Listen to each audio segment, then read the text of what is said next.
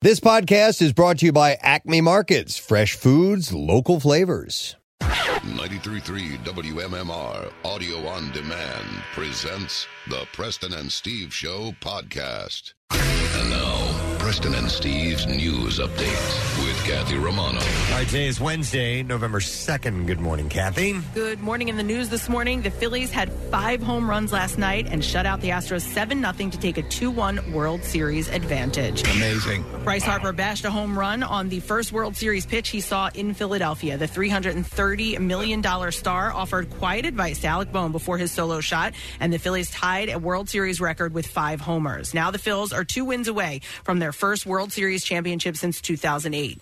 A crowd of 45,712 let the Astros have it from the first pitch with chance of cheater cheater for Jose Altuve and check the bat, check the bat for Martin Maldonado. Uh, the fans already amped from the jump from another sliding catch by right fielder Nick Castellanos in the first didn't wait long to go wild for the home run barrage. Harper crossed the plate and ex- again exclaimed, "This is my house!" before he ripped off his helmet, exposed his Philly fanatic headband, and was mobbed by teammates in the dugout. It's amazing. It was it was crazy. It was just like one after another. I was screaming on the first one, and then by the by the fifth home run, it's like, oh, this is just this is just funny now. this is just humorous. It started to feel like that Bugs Bunny cartoon where they're doing the conga line around Oh, the yeah. bases. Dun, dun, dun, dun, dun, dun.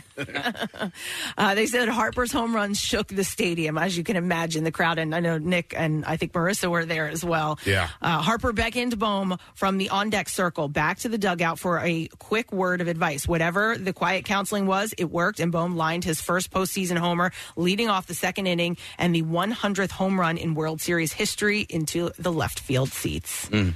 Attention, please. Attention. There's been a slight change in the teetotaler lineup. Catching, Buds Bunny. Left field, Buds Bunny. Right field, Buds Bunny. Pitching, Buds Bunny. Third. All right. yeah, you know, you had that. Yeah. And Nick, you said that the uh, where the home runs went. That's uh, the section where you guys are sitting. Yeah, I now, mean right? Harper hit the home run on the first pitch that he faced, and uh, we're several of us in this room are going to be lucky to be there tomorrow night, and uh, he hit it right into that section. So, Like right where the, in the same row Yeah. where we're going to be sitting. yeah, so uh, I'm bringing my glove. Yeah, I might Absolutely. bring mine. Mm-hmm. Yeah. That's awesome. Oh, and apparently the kid that dropped the ball. Yeah, yeah, I saw that. Uh, um, Nick Castellanos threw him a ball later in the game. I was wondering. Yeah. I'm like, did they give that kid the ball? And he I- didn't Give him the ball or just a ball? No, Nick. Uh, he just Yeah. tossed him a ball. He Good. didn't. He didn't even realize that it was a kid. One of the reporters had to tell him afterwards. Uh-huh. But the way that Nick Castellanos framed it, I think it was really nice. He was like, maybe there are no accidents, and like you know, I think that I love that mentality. You know, Yeah. he just tossed the kid the ball, and so the kid was able to leave the game last night with a ball. That's oh, good. great. Yeah. Good. I'm glad he got one.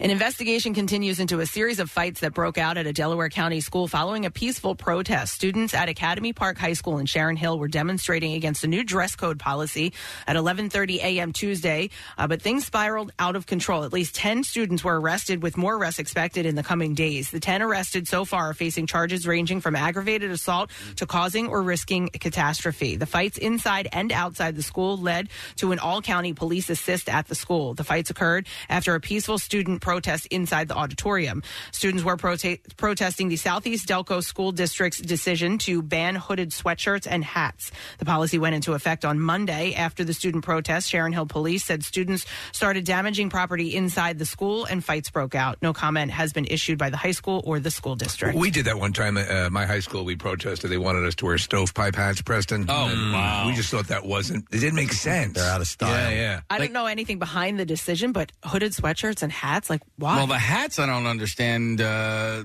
why. I, I- I don't like wearing hats in school, like during class. I Oh, don't know. Maybe I they're just- pulling the hats and the hoods over their faces or something. How do you like, do that? Well, no, no. I just, I just didn't. I always thought hats were like, no, you're not allowed to wear a hat in school. In school. Yeah.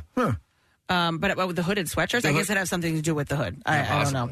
Former Chiefs assistant coach Britt Reed was sentenced to three years in prison for a DWI accident. Felicia Miller went to a downtown Kansas City courthouse on Tuesday to describe the hell she and her family, most notably her six-year-old daughter Ariel Young, have been through since former Kansas City Chiefs assistant coach Britt Reed dr- drove drunk and smashed into their parked car 21 months ago. She wanted to tell the horrors of her daughter's two weeks in a coma, the long, uncertain rehab, and the lingering effects effects that have left her with everything from physical impairment to being in special education. She also wanted to uh, implore Circuit Judge Charles McKenzie to give Reed more than the four year prison sentence that prosecutors recommended as part of a plea deal for driving while intoxicated. Miller called that deal an outrage and called for the maximum seven year sentence. She even brought her daughter wearing an Ariel Strong sweatshirt along. He needs to go to prison for a maximum amount of time, Miller pleaded. Instead, McKenzie at least partially heeded the arguments of Reed's defense team and sentenced Reed, the son of Chiefs legendary head coach Andy Reed, to three years in prison, one less than what prosecutors sought.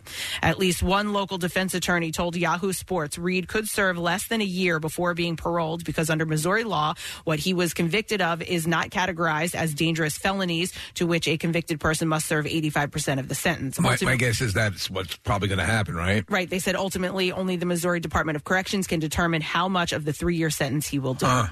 It brings a bitter end to the legal proceedings for the victims, a working class Kansas City family who believed Re- who believe Reed received preferential treatment throughout the process due to he and his family's football fame and fortune. Reed has acknowledged getting drunk at the team facility on February 4th of 2021 before attempting to drive home with a 0.113 blood alcohol concentration. He made it less than a half a mile before slamming at 80, 84 miles per hour into two vehicles parked on the side of the interstate on ramp, uh, one dealing with car, car trouble, the other came to assist. Six people, including Reed, were injured. The most serious was the then five year old Ariel, who's expected to be impacted for the rest of her life. In sports this morning.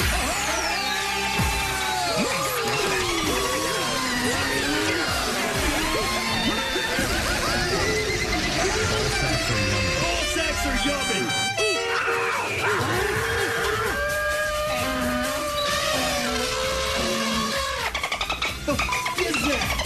Again, the Phillies beat the Astros, winning Game Three of the World Series by a score of seven 0 last night in South Philly. Bryce Harper hit his sixth postseason home run. Alec Boehm hit a solo shot, and the Phils tied a World Series record with five home runs to take a 2-1 series lead. Brandon Marsh also homered, and Kyle Schwarber and Reese Hoskins hit back-to-back shots in the fifth inning to end the night for Astros starter Lance McCullers Jr. It was the Phils' first World Series home win since Game 5 in 2009. Game 4 is tonight, and Aaronola will get the start for the Phils, while the Astros will send Christian Javier to the mound. The first pitch is scheduled for just after 8 o'clock. Two days after playing each other in Washington, the Sixers and the Washington Wizards will play again tonight in South Philly. Tip-off has been moved up to 6 o'clock because the World Series will be across the street. And the Flyers lost to the Rangers, falling 1 0 in overtime last night in New York City. Chris Kreider scored on a breakaway with 4.07 of overtime, and New York won their third straight game. Carter Hart stopped the first 35 shots he faced, including five in overtime, and the Rangers hit the post four times before Kreider finally scored. The Flyers are on the road again tonight with a game in Toronto against the Maple Leafs, and the puck will drop at 7 o'clock. And that's what I have for you this morning. All right, thank you very much, Kathy. Welcome to Wednesday of the President and Steve Show. We have a secret text word opportunity for you to win a pair of tickets for the In Conversation with the Sopranos event, which is going to be Saturday, November 12th at the Keswick Theater. And we're going to have uh, at that event uh, Steve Sherpa, uh, Vincent Pastore, and a gentleman who is our guest this morning, Michael Imperioli. Very cool. Will be joining us today, but you can possibly see him and the crew live at that event. So text the word secret to 39333. We'll get that started. Michael's going to be joining us about 8.20 uh, today. We'll also go live on Fox Good Day. And we have stopping by as part of the Bud Light Thursday night kickoff, Liberty Union Bar and Grill there in Chester Springs. Uh, tomorrow night, Brent Porsche is going to be in attendance. And uh, I've got to guess they'll probably have both games. on. It's probably more than the event likely. tomorrow. But nonetheless, uh, Brent will be there. You can join him. They've got all kinds of great activities going on, as well as your chance to win some freebies, and they'll bring by some stuff this morning. Uh, some gift cards, and we will give those away. Excellent. Uh, through the course of our uh, broadcast today. So uh, feels good. Oh, on my this, God. Uh, Yeah, Wednesday dude. morning. Are you, you- now you're going tomorrow? Yeah. Oh, man. Yeah. You've Going got to be tomorrow. excited. Very much so. Nick is going. Uh, Casey and uh, Marissa, I think you're going, aren't you? I don't know. No, I mean it has nothing nothing to do with me not wanting to be there. It has everything to do with me wanting the team to win. Yeah. Oh, I see. Understood. Ah. Wait, so are you Enough said. going? His superstition may Yeah. keep him from going to the game. you know I- what's going to I'm- outweigh I your appreciate negative juju is my positive juju because I, I wore the shirt again last night and they won. Yeah. So I'll wear it tomorrow night and we'll be fine, Case. Uh, Are you, ooh, okay. I Well, you promise. make the call. Yeah, you it's- uh, know. I'm I'm, I'm kind of I'm just gonna waiting. Okay. Yeah. Just waiting. Listen, All it's, right. it feels good. It feels right. So do what you think is in your heart the right thing to do. Here's the deal. It's I'm not going to have any problems finding somebody to, to take Yeah. the tickets. Yeah, um, Unlike my Sixers tickets tonight. what you can't get anybody to buy them? Who's going to want to go down there? Who's going to want to go to the Sixers game? It's at six o'clock. They can Uh, Yeah, still- I know, I know. So anybody who wants to buy my Sixers tickets, because I'm sure as crap not giving them away, uh, I- I'll, I'll sell them at a discount. but like the plan was to go to the Sixers game tonight and then hop over the across the street and go to the Phils game. And then everything got pushed. And then everything got pushed. And like, like how am I going to get rid of those stupid Sixers tickets? And I love the Sixers. Don't get me wrong. But like, who's going to want to go to that game tonight? Why That's don't you- not. why- there why will don't we be do people- Tradio? It's Yeah. not going to be empty. No, I know that, but like, who in their right mind that's not already going to the Phillies game is going to want to go down into that mess? I don't know. Yeah, I don't know. I don't know. Maybe you'll get a taker. I don't know. We'll see. Mm. Positive thoughts, dude. Yeah, yeah, positive. Who's going to want to go down there into that mess? All right. Well, Casey's got a dilemma. He'll work through it. Uh, we've got stuff to do. So let's take a break. Come back in a second. The Entertainment Report Super Question. And we will have uh, a goodie to give away along with that. So hang out. We're going to be giving away stuff all morning long. We'll be right back. Stay put. Get social with Preston and Steve and WMMR. Find us on Instagram, Twitter, Facebook, and TikTok. Hey, Window Nation brings the best of the home show savings right into your home. You can get two free windows with every two you buy with no limit, plus pay no interest for 60 months. Go to windownation.com slash home show and use their free virtual visualizer to see how their window options will look on your home. But hurry, these once a year home show savings end soon. Get two windows free with every two you buy and pay no interest for five full years. Call today, 866-90Nation or go to windownation.com slash home show. Now, back with more of the Preston and Steve Show podcast. So, stupid question prize. We're going to give away a pair of tickets to see live. Uh, they're going to be playing Friday, November 18th, the Excite Center inside the Parks Casino in Ben Salem. 21 and over shoulder, uh, show, by the way. All right. So, question I have for you is a World Series related question. All right. Who hit the 1,000th home run in World Series history? 215 263 WMMR. Let's see if you know the answer to this. Who hit the 1,000th home run in World Series history? 215 263 WMMR. Thank you to listener Chris Brugger who sent that to me. We'll go through some birthdays while we wait for your answer. Wednesday, November 2nd. Uh, we will start with Jennifer Hart. That is Stephanie Powers, who played Mrs. Hot Oh, she's gorgeous. on Heart to Heart. Oh my She's God! gorgeous. Sometimes I'd hang out inside uh, outside a window in the bushes. oh, and I'd, I'd just be pounding away like a jackhammer, and then Mister Hart would catch me and chase me around with the broom. Easy. Did I Max. tell you too much? There was that Max. too much information. That's a bit much. Yes. Uh, he was he uh, elegant woman, right? Yeah, very much. Very so. much so. I just thought she was quite beautiful. She's gorgeous. Uh, she is celebrating her 80th birthday today. So, I haven't Mrs. seen her lately. yeah. So, this is hot. boss, We got to listen to this. That part. self-made millionaire. He's quite a guy. This is Mrs. H. She's gorgeous. She's gorgeous. She's one lady who knows how to take care of herself. Gorgeous. And when they met, It was murder. My name is Max. I take care of both of them, which ain't easy. Because when they met, it was murder. I will tell you, I had a moment the other night, though. I was watching Mr. H get out of the pool, and I'm like, oh, man, that looks pretty good, too. Uh, I was a sucker for for heart to heart. I liked it. It was uh, they were they were millionaire. Uh, they, they were a millionaire couple, filthy rich, but they enjoyed solving crime. Yeah, it was, there was their a- thing to do. a series of movies years ago called The Thin Man. And uh, so it's the same sort of thing. These socialites, these Hmm. this wealthy couple, and that's what that was based on. So Stephanie Bowers is eighty today. Uh, another millionaire, Pat Croce, has He's his, gorgeous. his birthday cake. Oh, my God. And I dear saw- God, he feels great. I saw a guy in the grocery store the other day, and Pat, I don't know if you've seen Pat over the last couple of years. The but- beard? yeah, he looks uh, much more like a hippie these days. And I, I think he's, a, he's kind of a different guy than he was when he owned the Sixers or was the president of the Sixers.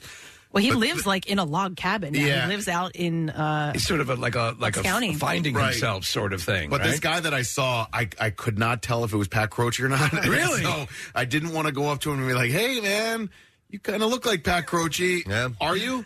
He was a regular on Yeah. our show Oh, yeah. for a while, years and years ago, and uh, great, great guest, very Terrific. energetic, and he has a he had a career in radio as well.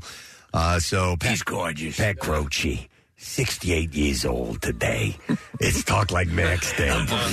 Uh, one of my heroes, Mr. Carter Beauford, drummer He's for talented. drummer for the band Dave Matthews Band. so rank him. Oh man, here, hang on, here, just listen.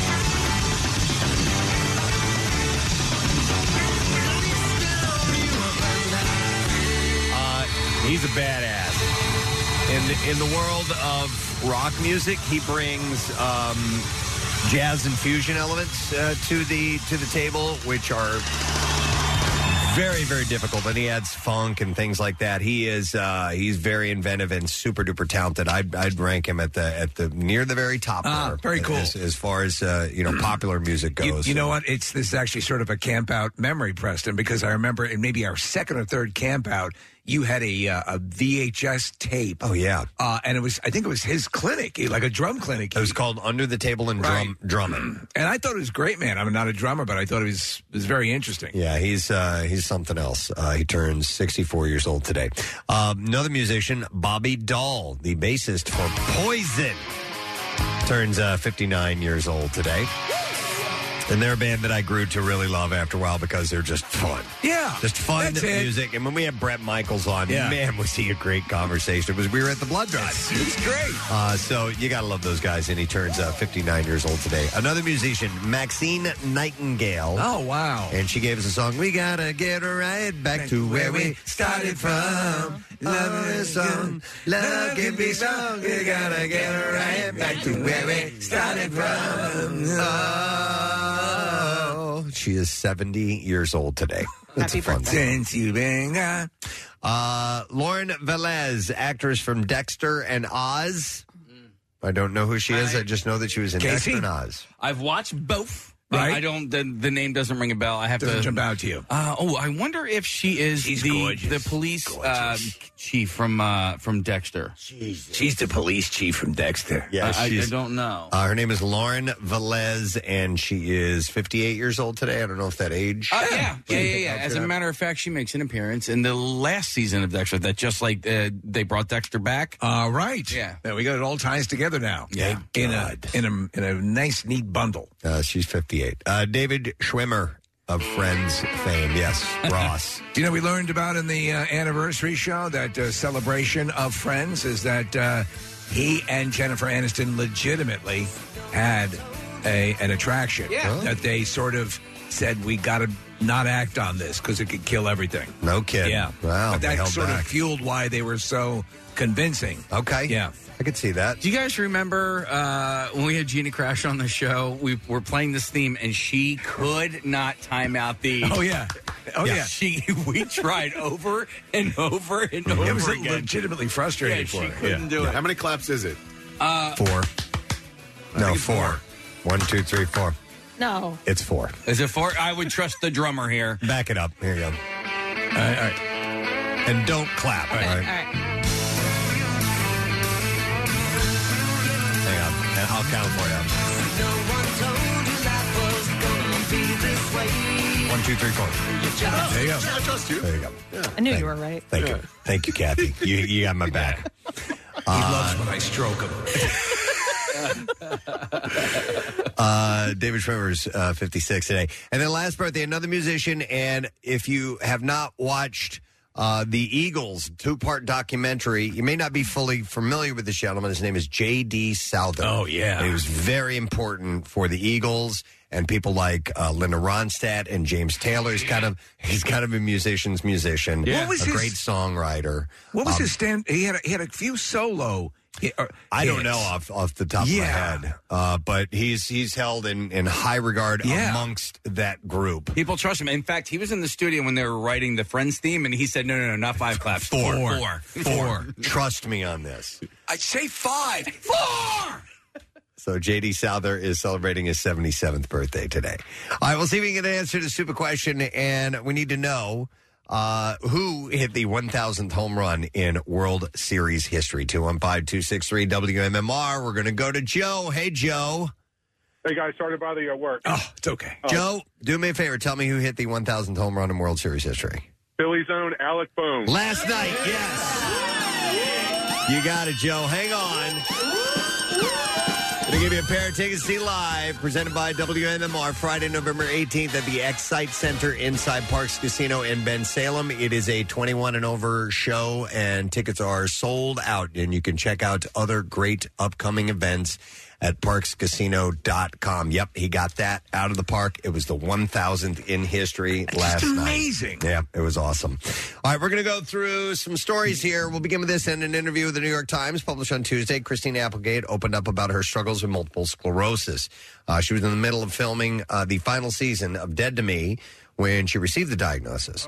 Uh, production of the show shut down for about five months so that she could begin treatment. Uh, she said there was this the sense of well let's get her some medicine so she can get better. And she said, and there is no better, but it was good for me. I needed to process my uh, my loss of my life, my loss of that part of me. So I needed that time. So yeah, that's the thing about MS. It's just there's no magical cure. Well, you remember she had a double mastectomy, did she not as well? Yeah. Yeah. So Yeah, that she's- was a- a while back. a while ago. So she's she knows how to. I mean, she's been through stuff. Yeah. Yeah. Uh, she added, although it's not like I came on this on the other side of it and like, woo, I'm totally fine. Uh, acceptance? No.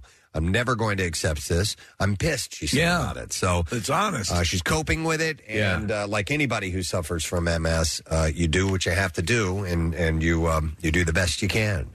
Uh, James Corden is making headlines again on the Late Show Monday. Uh, he joked. He told a joke about Elon Musk taking over Twitter that was almost identical to one that Ricky Gervais made in 2018, and we had the the clips of the two of them. I believe they're sent Yes. over.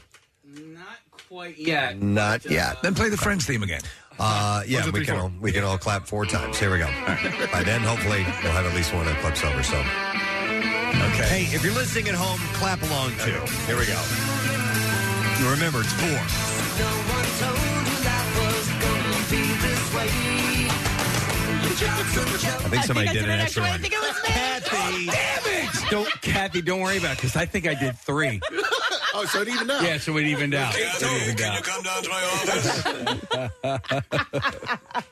Uh, well, we do have the Ricky Gervais joke. You want to hear that or the Corden joke? Uh, we want to hear the Corden joke first. Yeah. Okay. Okay, where he messed, uh, where he said this. Apparently, it was done years earlier, but here we go. Because if someone puts up a poster in a town square that says guitar lessons available, like you don't get people in the town go, "Oh." I don't want to play the guitar! well, then that sign wasn't for you, it was for somebody else. You don't have to get mad about all of it. All right, and then this was done in 2018.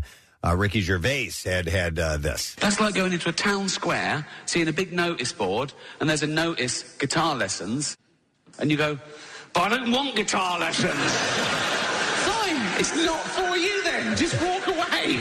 Don't worry about it. It's the same joke. I mean, it, you know, the fact that it's guitar lessons. If it were some Right, other right. Uh, activity or something like that, you could go, okay, it might be just kind of an obvious joke that Yeah. two people, but that's flat out, uh, you know, the same thing. All right, but James didn't write the joke. Right. Like, so, if- in, yeah. in response to this, Gervais wrote in a since deleted tweet. He said, "The bit about the town square advert for guitar lessons is brilliant." Uh, so obviously he's being sarcastic. But later he said, started to feel sorry for Corden and added, "I reckon one of the writers came up with it for him. I doubt that he would knowingly just copy such a famous stand-up routine word for word like that." And Corden acknowledged the flub on Twitter Tuesday. He said, "Inadvertently told a brilliant Ricky Gervais joke." uh, on the show last night, obviously not knowing it came from him. It's brilliant because it's a Ricky Gervais joke. I think Corden did a cool thing too. He invited uh, uh, Gervais uh, to Balthazar Preston for brunch. Oh, to Balthazar, his favorite restaurant. Yeah.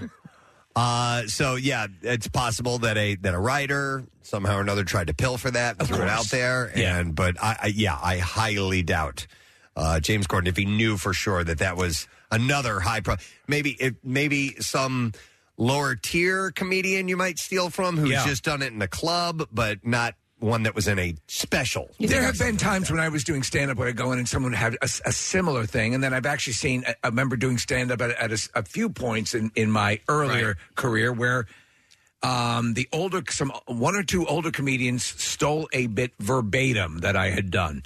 And um, and so that's, you know, but that's the pecking order. And a lot of Right. times you just have to roll over and take that. I wonder if someone's getting fired because of it. That's a good question. Yeah. Uh, so Tom Brady addressed his divorce with Giselle Bunch, and we played some of this yesterday. There's a little bit more uh, that was mentioned. Uh, the Buck uh, Camp- uh, Tampa Bay Buccaneer uh, quarterback said that uh, he and Bunchen parted ways amicably, and the divorce keep his personal and professional lives separate. Um, and he had said, uh, so you know, uh, it's, it's what professionals do. You focus at work when it's time to work, and when you come home, you focus on the priorities that are at home. He said, All you can do is the best you can do. That's what I'll continue to do as long as I'm working and as long as I'm being a dad. Those all sound like beer ad slogans. Yeah. Yeah. This Yeah. one's for you. Yeah, right? uh, and on Tuesday, people reported that Brady, quote, didn't want to divorce Bunchum. Huh. Uh, this is a source saying that uh, this was not Tom's idea. Uh, this was never Tom's idea. Uh, the source added that Brady was willing to do, quote, whatever it took to make things work. No. But that it was a little bit too little too late for Bunchen. She gave him a lot of opportunities to fix things, and he didn't. And there'd been a couple of times where he was supposed to co- retire, Yeah. and, Right. and so Right. she she said, "Okay, okay, okay." And, I mean, if uh, that, was that. If that is the the whole uh, premise behind the, the the divorce, and it's not something else that we don't know about, I don't know. Like, not that I really need to, you know, not give them advice, give them advice, or they're consulting with me. But like, I, I, you know, like let him play his game. Like, you know what I mean? The- I, I just disagree with. Now you don't have him, right? Like, you know, you want He's him gone. He's gone completely. You better learn how to take it, right? Yeah, no, Either- Uh, I, I agree. Yeah, All you gotta do is post some stuff on Instagram and she'll let you keep the dog. Remember that? There was a whole series of slide pictures with him, uh, p- pictures of him walking along with Jennifer Flavin, and and uh, and then the next you knew they were back together, and he was getting to keep the dog. That was apparently the whole flashpoint of Stallone and Jennifer Flavin having that split. Right, but like you know, the, it, it- it's his life too, and if he wants to play football, then he uh, you should let him play football. Like that's what he, you know what I mean? Like I we- think he had made the agreement though to like he had s- made the agreement to do that, and and it maybe didn't even in the perception of a lot of people. We don't know what goes on behind closed doors, but it seemed like he didn't give it the good college try of being away from it. It seemed like it was less than seventy two hours before he was flipping around. But you're saying the man wants to play football. Let the man do what the man wants to do. I'm saying the person wants to play football. Let the person play football. Play football, man. Yeah. All right. Quentin Tarantino is denying Kanye West's claims that he gave the director and Jamie Foxx the idea for 2012's Django Unchained.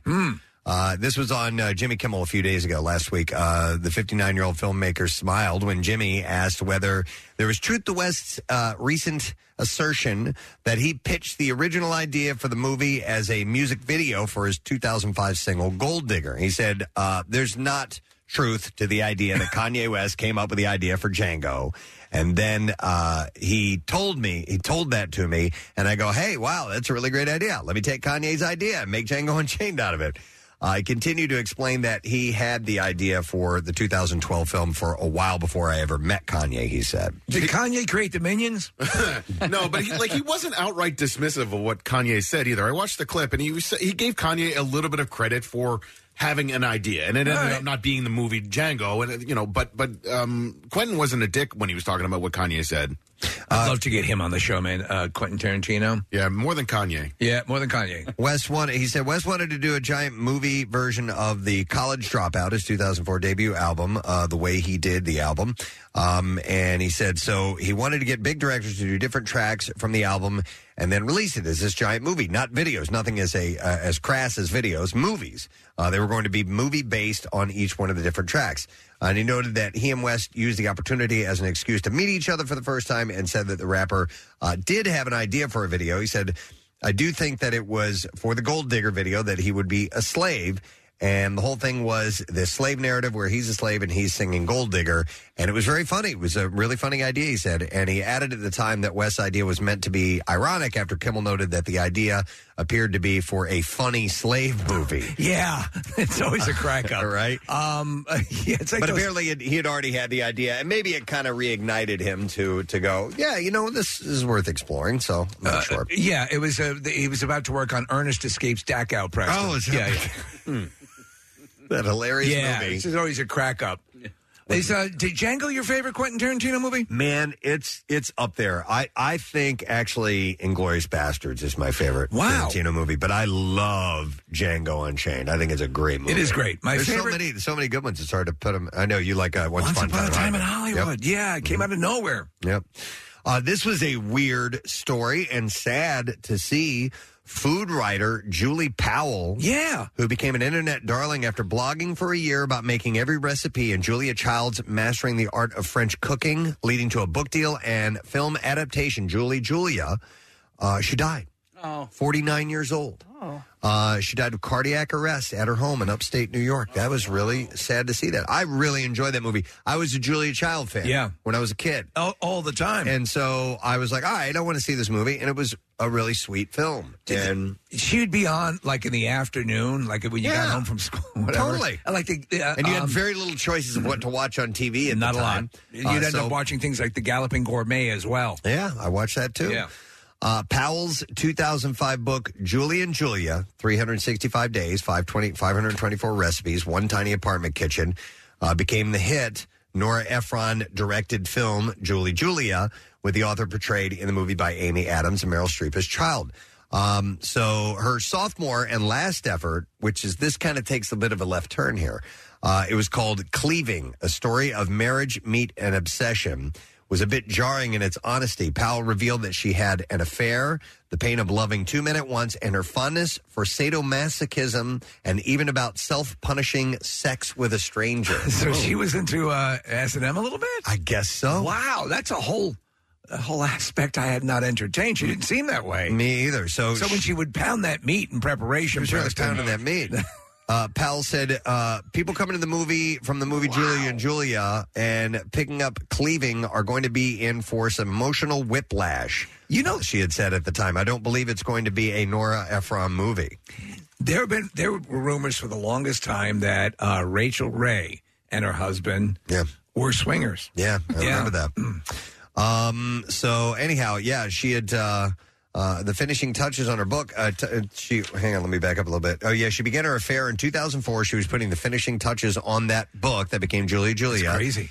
And uh, she said that uh, she writes when she was starry eyed and vaguely disconnected and had too much time on my hands. And yeah, it goes into her getting a little funky. I in think the I want sex to read world. that. Yeah, me too. Yeah. But that terrible news. And she is survived by her husband, Eric, but 49 years old and cardiac arrest. That's horrible.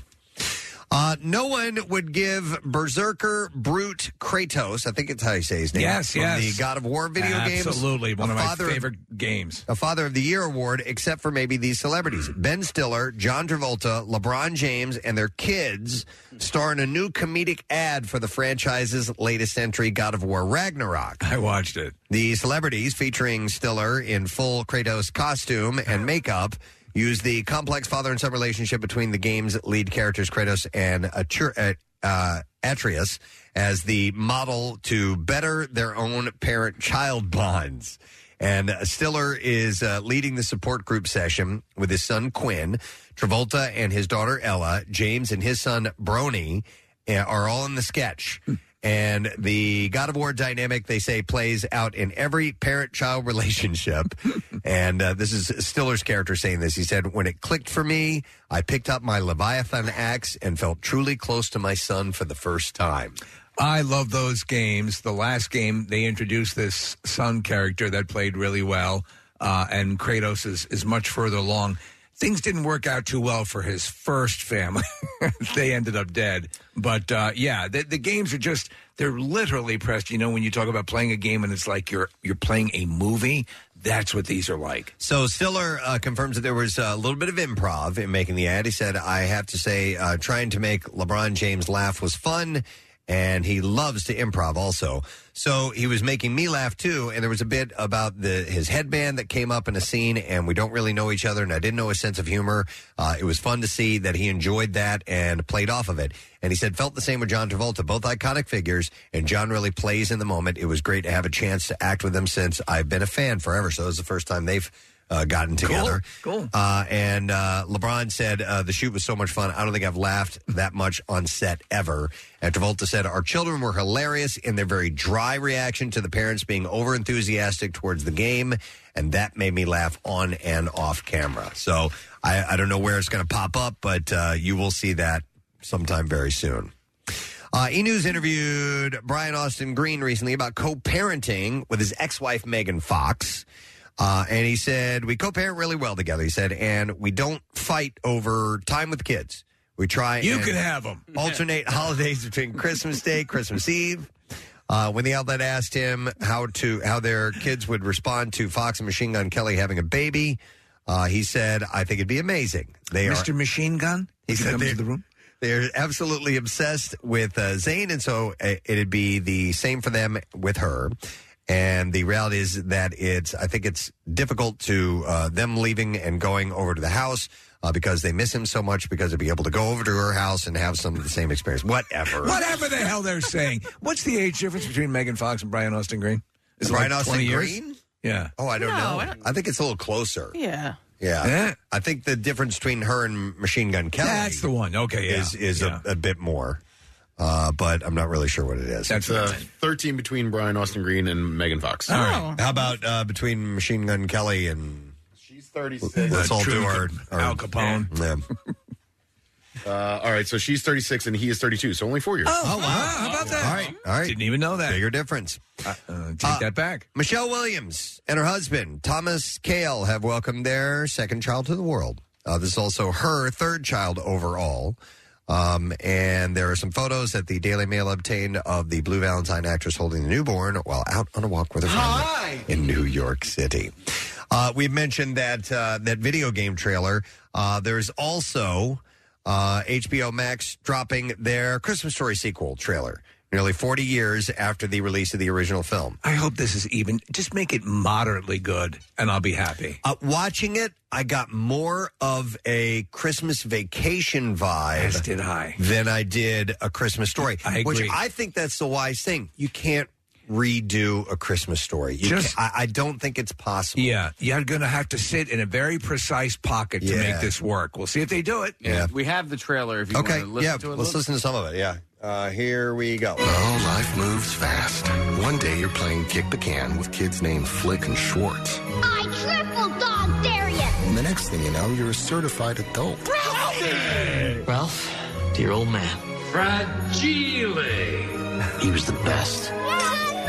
Ralphie, promise me we're gonna make this a wonderful Christmas. That would make your father so happy. I promise.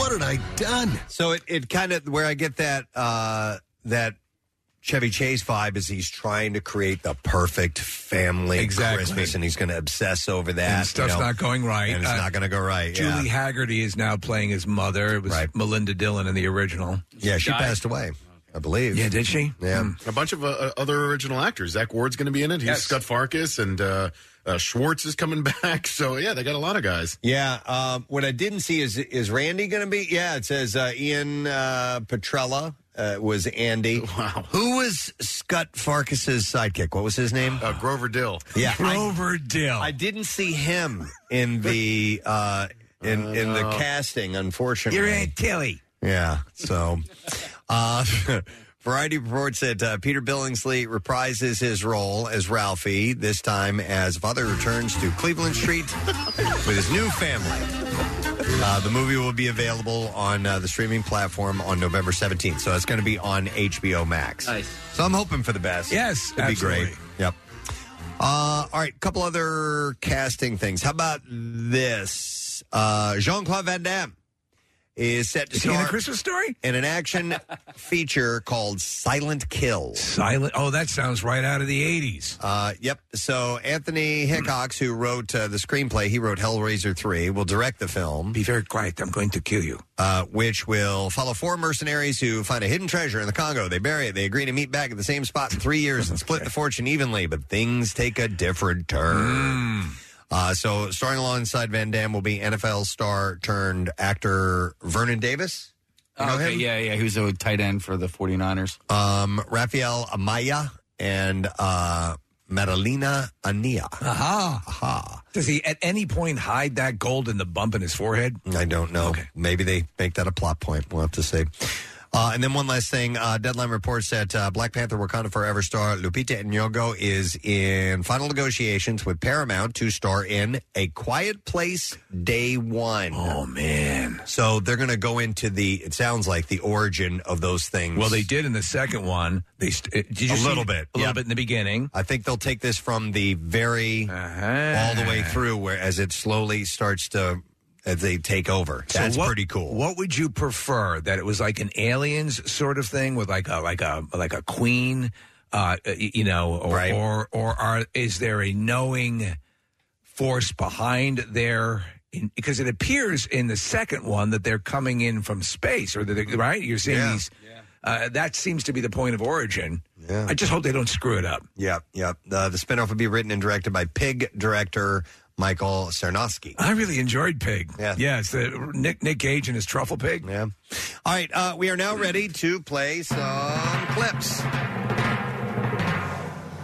The Wonder follows young girl who stops eating for months but remains miraculously alive and well. In this clip, author Emma Donahue explains her reasoning for setting it in Ireland. Here we go. Ireland has such a history of, say, hunger strikes and, you know, famine. So the question of whether or not to eat or whether or not you can eat has been a very fraught question in Irish history.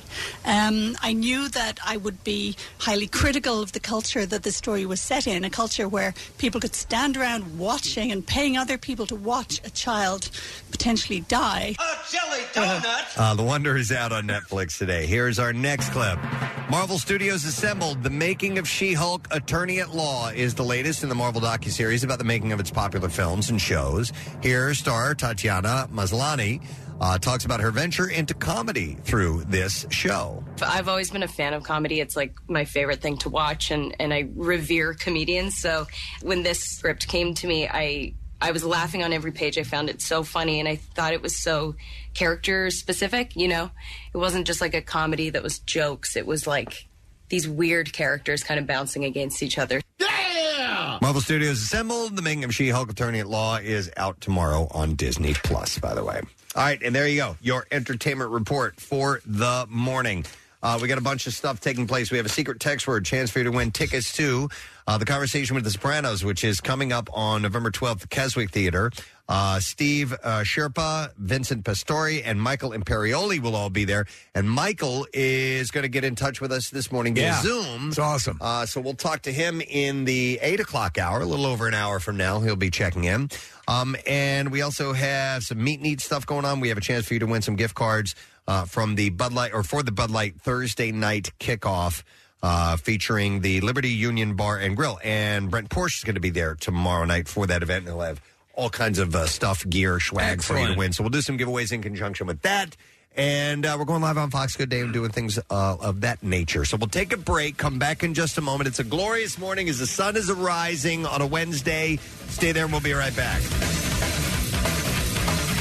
Preston and Steve's 25th annual Camp Out for Hunger, supporting Phil Abundance at Xfinity Live inside the Wells Fargo Center complex. Starting Monday, November 7th, they'll be live from inside the Bimbo Bakeries USA broadcast tent. Hey, gang, your support has always been amazing, and we're hoping you can help out again. Plus, we've missed your faces. Come enjoy some Dunkin' coffee, have fun, and say hi. Donate non perishable food items at our drive through drop off with volunteers fueled by Pepsi. Or make a donation at WMMR.com and at the register of your local Acme Market. Preston and Steve's Camp Out for Hunger. Made possible by Coors Light and Origlio Beverage, the Keystone Mountain Lakes Regional Council of Carpenters Local 158, Local 8 Stagehands, United Rentals Reliable On-Site Solutions, TRG Mid-Atlantic, and the General Building Contractors Association. 93.3 WMMR, putting Philly first. I always thought the uh, the home run derby was kind of a gimmicky thing, but it was fun to watch last night. it was fun to watch last night, uh, and you know what? Uh, there were several things that were going through my mind while watching that game last night, and one of them was, dude, we we gave away tickets to that game. That Yes, we I- did. I, think it was Brendan was his name. No, it was for tonight's game. Oh, it's tonight's that's game? right, because it It was shifted. supposed to be last Oh. night. Yeah. I know, I know. It got shifted. I keep forgetting. I keep getting these mixed up. All right. Well, anyhow, everybody who was there last night, I mean, how could you not just be so tired from screaming your head off and jumping up and down? Nick was there. Marissa was there. We'll get some reaction from them as well. The God. pandemonium, the shots of the of the stadium, just there's not one. You couldn't s- slide a credit card between the amount of people jammed in there, Mm-hmm. all in unison. It was amazing. Uh, I really wanted to see the uh, ceremonial first pitch. They didn't show it on TV. But Oh, they didn't? No. Did you see the footage though? I mean, Well, yeah. I s- actually I saw Marissa's um, Instagram story. She posted it. Um, but yeah, that was that was really cool. It was uh, Dr. J, Bernie Perrant, Mike Schmidt, uh, Brandon Graham, and then it was Victorino, Cole Hamels, uh, Ryan Howard, and who was the fourth who, ca- who Worth. caught Jason Worth, yeah. Jason Worth, who who caught the pitches. Yeah, it was really cool. Jason Worth, yeah, caught uh, he caught Bernie Perrant's pitch, That which bounced. that was the one that was that was what I was going to ask. I, I Yeah. couldn't tell. Uh, uh, the video that I saw was off in the distance. One just kind of trickled out, and I think that Yeah, was he's, Bernie. he's he's a goalie, you know. Yeah, he's, yeah, yeah, he's yeah. known Give for him a Brit. You can throwing. see him though. yeah. As And soon he's as he 100. throws it, he like throws his arms up in the air, like Yeah. oh man. I'm a hockey player. Yeah, Marissa. Kathy, what you missed, and you might not have been able to see in my video, um, Mike Schmidt, when they put the camera on him, he did the Bryce Harper, like, Oh, this yeah, is yeah. my house, like Philly's, uh, what are we calling that? Like when he, like, just waves his hand against the, um, grabbing your boobies. Yeah, Yes, there we the go. grabbing your boobies. Yeah, Superman thing. Yeah. Uh, well, that's yeah. That was it was impressive and badass. The whole thing. It was just uh, from the beginning. First inning was like one, two, three strikes. Uh, you know, uh, out. It's amazing. Bang, bang, bang. It just feels It's like so- all right. That was that was nice. That was a good tempo. I like this. Yeah, I mean Ranger got uh, two outs on the first two pitches that he threw, and then uh, you know it got out of that first inning pretty easily. Uh, You know he was on he was a stud last night, and then um, two two runs in the first inning.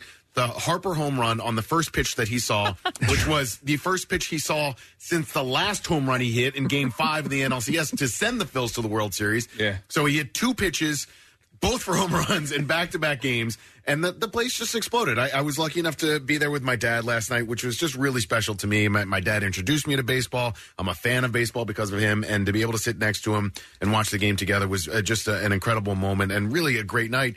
And my dad had so much fun. I Oh, feel my like God. he was jumping down. We were talking about that the, the, the familial thing, the, the the moments you'll never forget. Yeah. All and Nick, there was there was fire celebrity firepower there last night. Oh as well. yeah, yeah. yes, Rob uh, McElhenney and Caitlin were there last night. There were a lot of Phillies from 2008. Um, uh, Jimmy Rollins was there. Chooch was there. Uh, Manny Trio from uh, the 1983 team was there as well. um, Uh, I'm trying to think. Of, uh, Miles Teller was there again last night. I mean, uh, there's just a um, people are coming out for this for this team. And um, Preston, I think you and I were talking about this last week when when the, the Astros and the Yankees were in the ALCS together.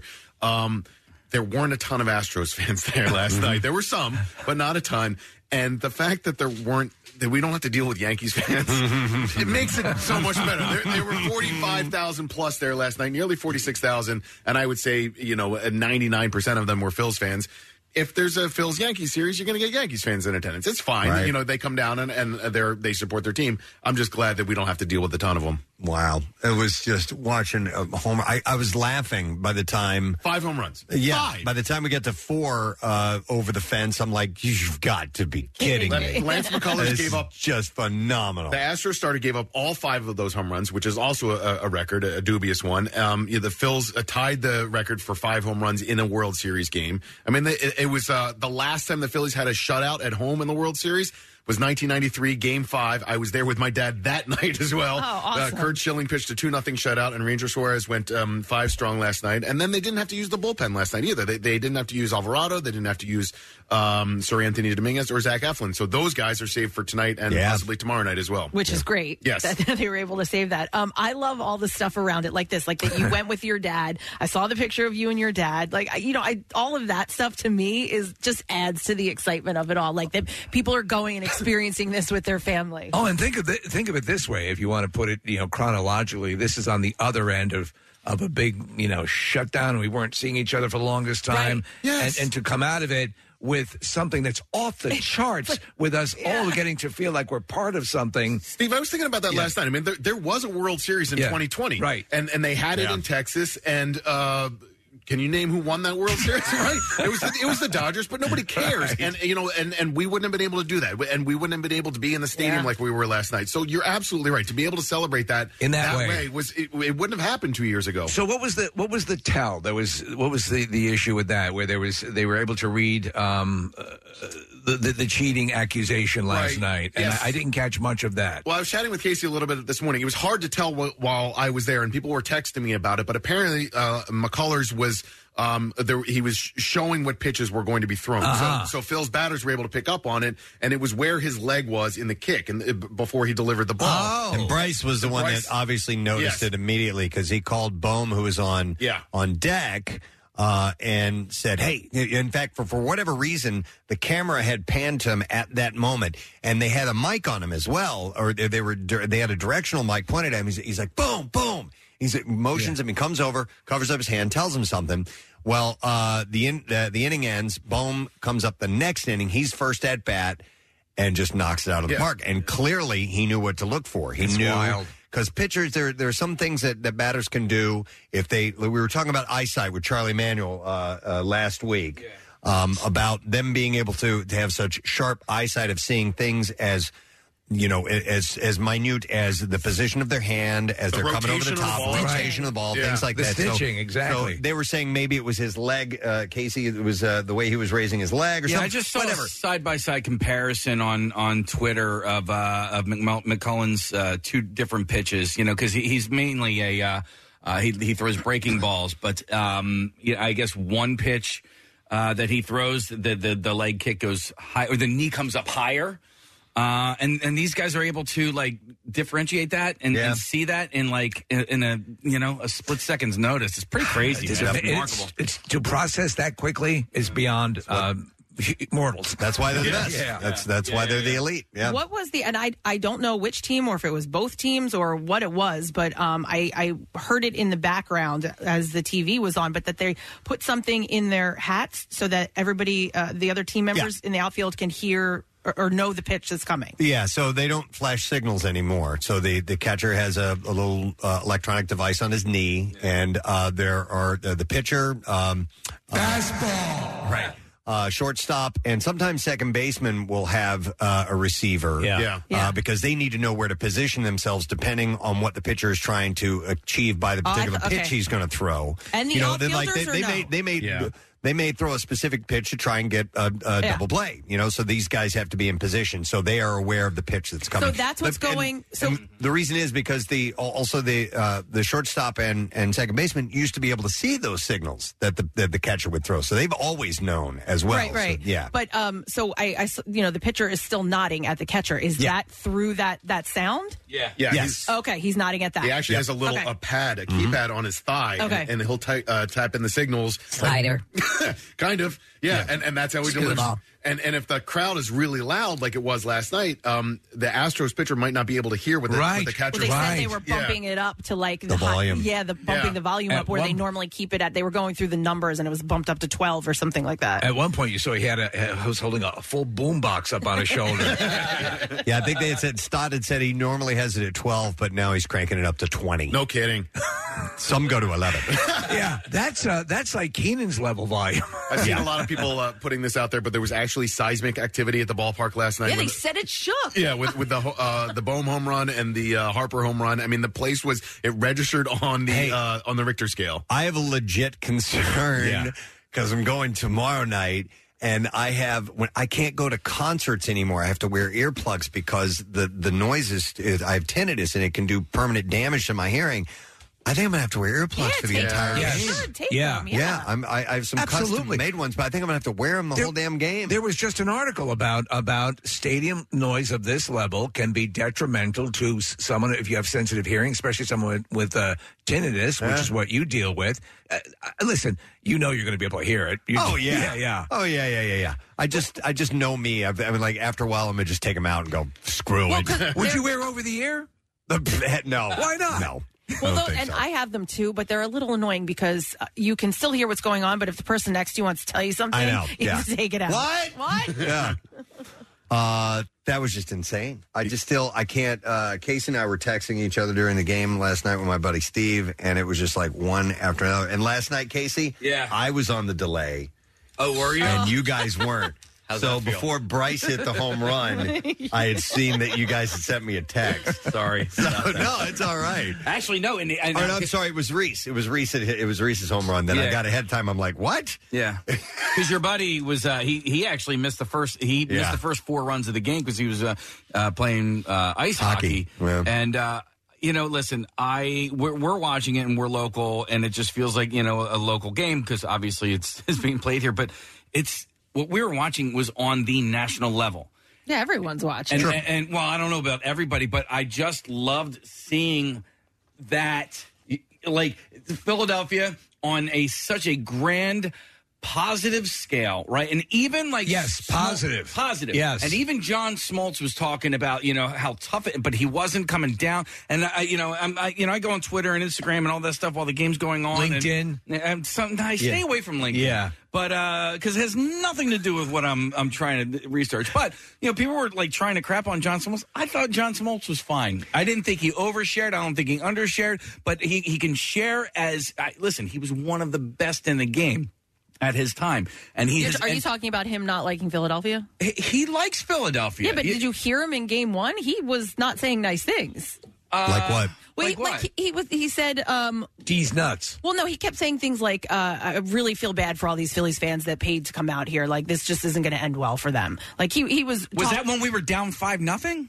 Uh, pro- I, I, I I'm not sure when it was. You're in the saying game, the but- same stuff about the Astros yesterday when they were down five It's nothing, listen. seven nothing. It's it's the it's the bane of a national broadcast. Yeah. You have to play both sides, Yeah. and that's the way. And it no matter is. what you And do. no matter what, Yeah. you you you you piss in, in one side's Cheerios from time to time, and it Yeah. just happens, and then they get the bad rap. But I I, I no, I felt the love last. You know, night. it's a wonderful thing is to hear the different um broadcasters call like you know in spanish yeah. and to hear uh for, in, in different um even because a lot of that stuff is you know is carried overseas as well so Yeah. you'll hear all the different countries different locations it's pretty wild I uh, I was having a hard time believing that the Phillies were in the World Series until I got there last night. Like it's really a lot of this has been uh, quite frankly unbelievable to me, and I'm very excited for you guys to to be there tomorrow night to get into that atmosphere because it, once you're there and you see everybody going in and and people in such a great mood and, and just this wonderful vibe, it, it all of a sudden it sank into me last night.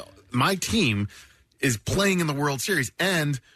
Preston, if they win tonight, oh my God, we have Yeah. a chance to see a World Series clinching game tomorrow night. I know. I, I know. mean, I, I I wasn't keep- there for five A or five B in in two thousand eight. I didn't go to any World Series games in two thousand nine.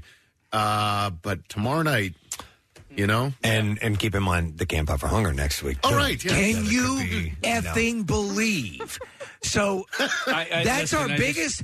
we can say, Casey, and I think you guys, as you know, your executive producer of the show, can say. Remember the year I put on a World Series parade for the camp out. Mm-hmm. I'm just going to meter my expectations, and I'm trying to like stay. You're doing everything. Like, uh, yeah, and you know, people ask me how, what do I, what do I think? I, I'm, I don't want to say anything. Yeah. I just want to meter everything. The team that we're playing, and Bryce Harper said it last night in the post game interview.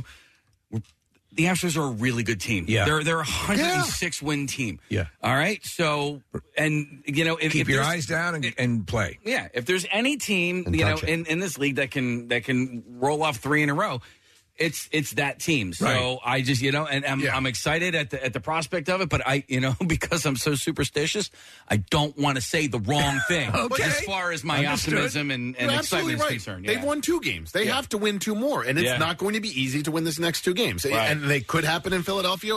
It might go. I mean, Charlie Manuel last week said he thought it was going to go seven games. You know, so if Yeah. it goes seven games, I wouldn't be surprised. But the cool thing for me is I'm no longer at the point where. I'll be surprised if the Phillies win the World Series.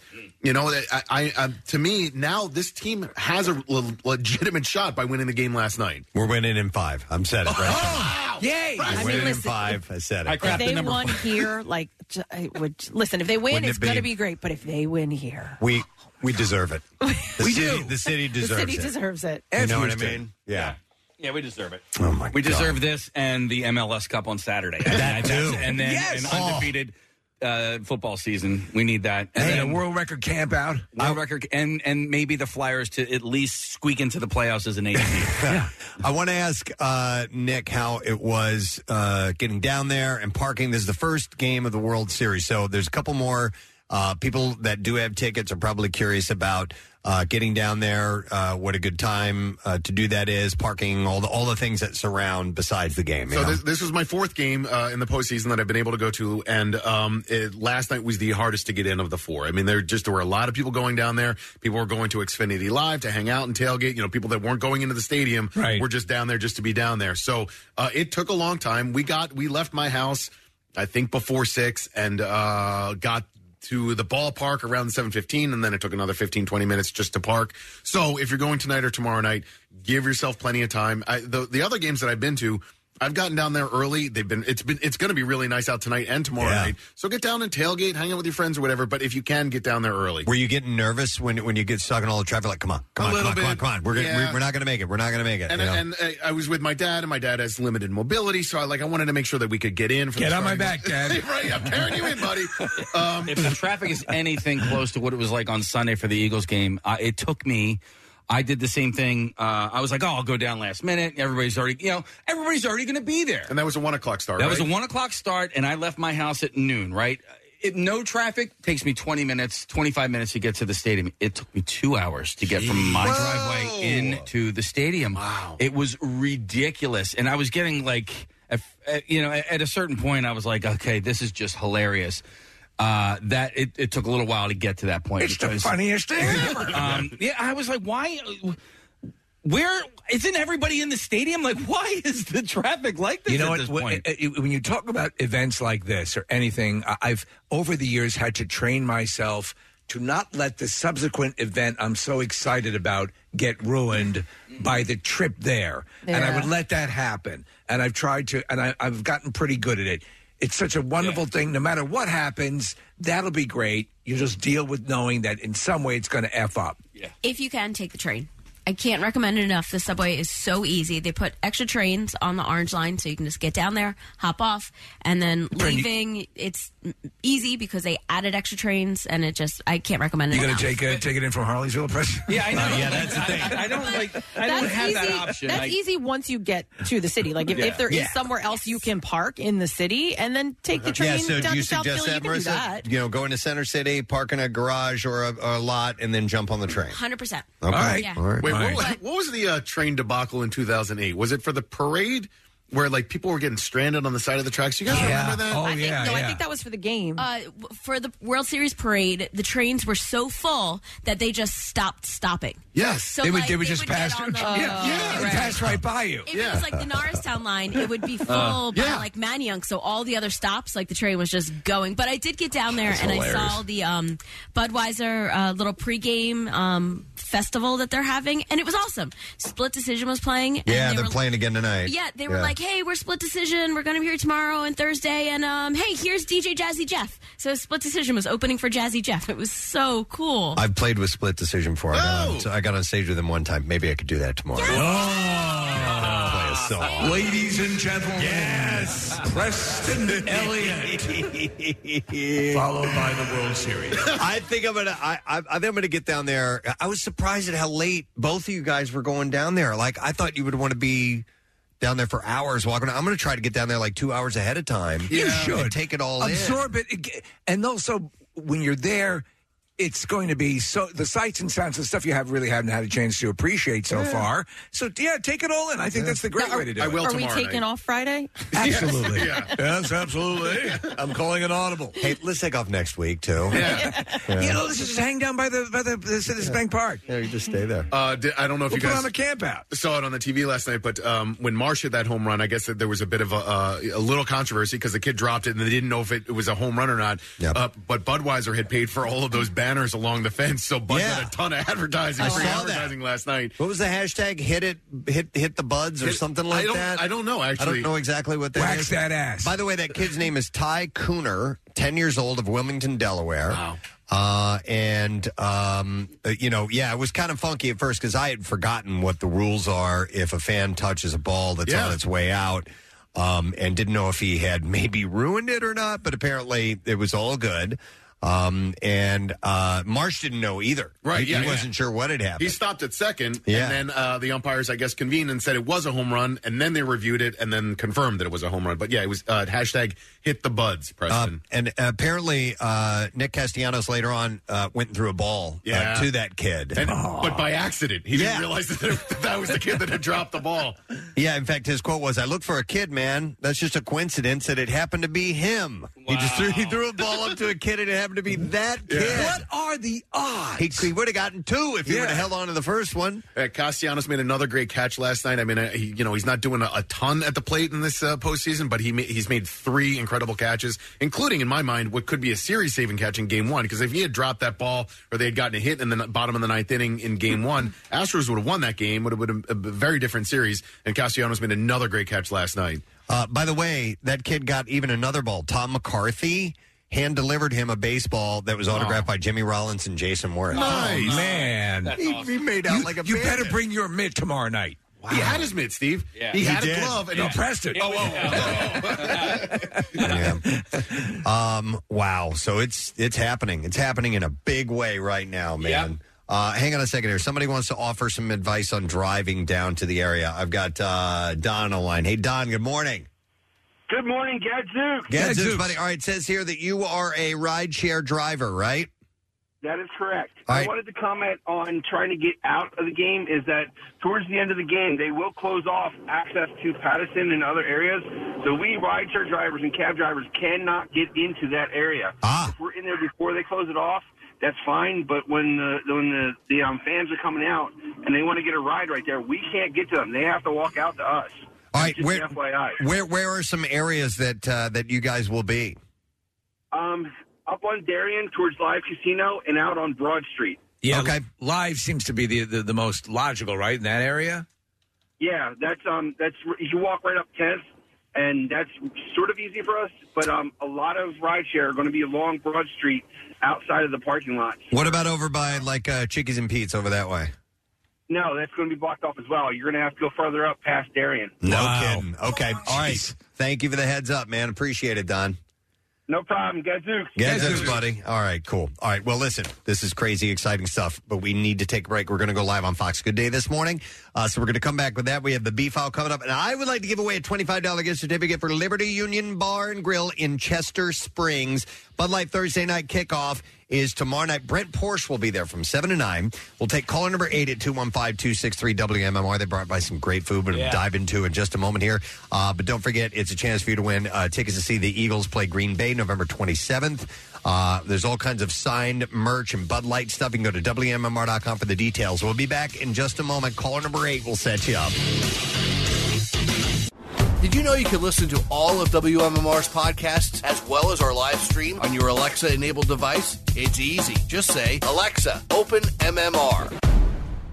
Celebrate the coziest season with Acme. They're bringing all the fall flavors to you, from pumpkin everything to caramel apples and all your seasonal favorites. Make the most of fireside dinners, game winning touchdowns, and warm family gatherings. Acme's here to help you spice, season, and savor every moment. You'll find fresh inspiration, chef curated recipes, on demand cooking classes, and more just waiting to be enjoyed. So slow down and fall into flavor at acmemarkets.com slash fall.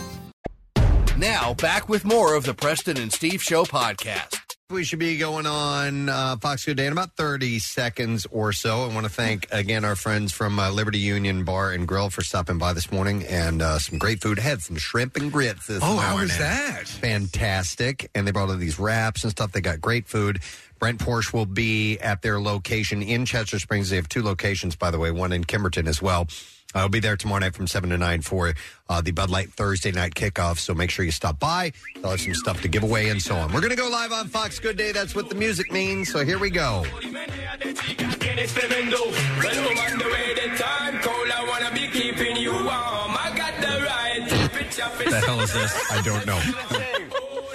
Hey. Guess who I saw at the Phillies game last night? Who did you see? Marissa. Ah, Magnata. Yeah, she was there. Nick was there as well last night. Oh, wow. How are you guys feeling this morning? Ah, Pretty damn good. yeah, they're doing all right. They uh, little sore, and little hoarse, and all, tired. but you know, uh, ev- everybody had such a great time last night. I'm sure you guys did too. Oh yeah, it was, it- I was at home, and this guy, Yeah. he was all in it. Well, it was, and it was so exciting from the very beginning. You know, with the home run by Bryce right off the bat, and the great catch by by Nick. It was just electric. The entire game. Nobody ever sat down. The place was rocking. Um, is it is it the talk of your show today or not? Yeah, I mean we, we we're skipping it. Yeah, we're gonna we're gonna pass. yeah, you can't help it. Yeah, it's uh, and, and we're excited. Some of us are lucky enough to be going to uh, to Game Five. Uh, others have have been to you know. Uh, Oh, nice. Yeah, uh, a a few of the other playoff games and so on. So we're we're diving right into it, and I and, and I personally can't wait. I've never been to a World Series game before in my life, and so I'm excited for the excitement. Oh, and it, and I, it was just one point last night. 'cause speaking of excitement, I literally was thinking to myself, "Is this real? Like all these things were happening?" And I was like, "This is amazing." Uh, it- it's it's an embarrassment of riches when you stop and think about how everything is going, like with the Eagles and the, you know the Union and and this going on, and then we have uh, listen, our, our camp out for hunger is next week. Yeah, we we might be at like ground zero for a uh, a parade, which is going to be pretty wild. We'll see what happens, but very exciting. Yeah. Let's don't get ahead of ourselves. I don't wanna jinx obviously. it. I- I do I say the same thing, Mike. Yeah. We could have the. Yeah. just- Yeah, but you, you know you plan. Because are you guys doing any like? Yeah, That's true. sure. You do have to plan, but are you guys doing any like superstitious things? Like, I'm No, I'm nervous. we, we're not One into person that. is no, no, we- we're not superstitious no, at all. absolutely. In fact, I was just telling Casey, I, I don't watch any of the games live. I watch highlights because that's how we won the Super Oh, Bowl last time, and that's it, uh, because I literally record and then we'll go through because I have never in my life seen a team that I was supporting win in real time. So Mm-hmm. I'm not I'm not going to buck the system. Wow. Yeah.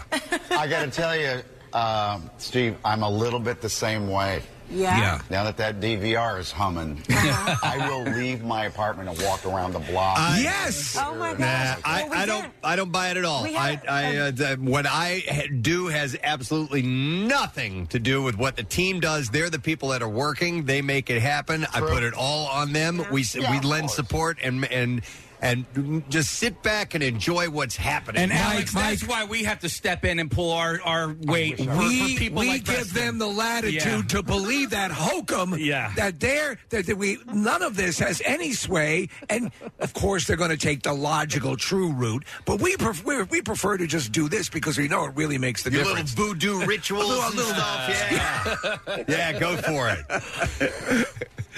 But I'm so weird. Uh, yeah, I, yeah. I thought if I pulled on my right ear like Carol Burnett last night, good things would happen. Oh, Casey was picking at his teeth the other night a Uh, specific way. Kid you not? I was picking at my teeth. I, I had this like flick thing that I was doing on the uh, the arms of my chair. I also this hat. I, I have been wearing clashing outfits because uh, whatever doesn't match along with this hat has brought us victories. So it works. Yeah. So Preston, you can do whatever you want because I am. I am. We believe we have. Yes. Yes, yes. It's ridiculous. But it's been working. Oh God. We had one. we had one viewer who said they didn't watch game one and we won. And so they're now the whole house, no one can watch the game. All the TVs have to be turned off during the World Series. because of this. So last last night I I tugged on my ear and I got an email from Carol Burnett asking me to stop it. Oh Stop it. God. Yeah. Cease and desist. Thanks, guys. All right, okay, guys. All right, they are they're on location, so uh, they have a little bit of a delay there. It's Oh, there was? yeah. uh, you noticed that? You didn't know that? You pick up on that? All right, but anyhow, uh, well, do whatever you want to do, gang. Uh, things are looking good as of now, so it's a wonderful, it's a good spot to be in. Hopefully, Absolutely. it continues on. All right, bizarre file stories. Let's go. WMMR presents Preston and Steve's Bizarre File. Brought to you this morning by Lorenzo and Sons Pizza. The iconic Lorenzo and Sons Pizza is a Philadelphia staple with locations in Westchester, in Xfinity Live, and in Live Casino and Hotel Philadelphia. You can visit lorenzoswestchester.com. Uh, this pretty wild story after being arrested at Miami International Airport on Sunday night, a one-time heavyweight boxer has been charged by the Department of Justice with attempting to smuggle 22 tons of cocaine, a quantity worth more than a billion dollars. That's right. A What's box- that in your pants, sir? it's like a billion. A boxer and a billion dollars uh, through the United States. Uh, God. Uh, Goran Gogic is, I assume, how you say his name, but he's a 43 year old citizen of Montenegro. Uh, was called a major drug trafficker at the head of a criminal network in Monday's press release, which included details of what is one of the largest cocaine seizures in United States history.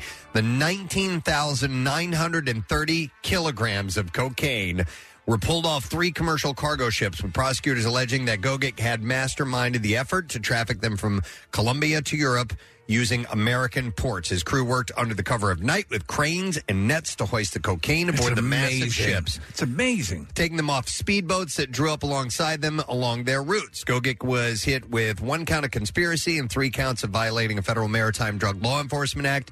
Each charge carries a mandatory minimum of, de- of a decade behind bars and possible life sentence. But that is the largest, one of the largest cocaine busts of all cargo ships. And a boxer was the man behind it. So it's over now, though. So he's Nothing's over. Nothing is over. Nothing.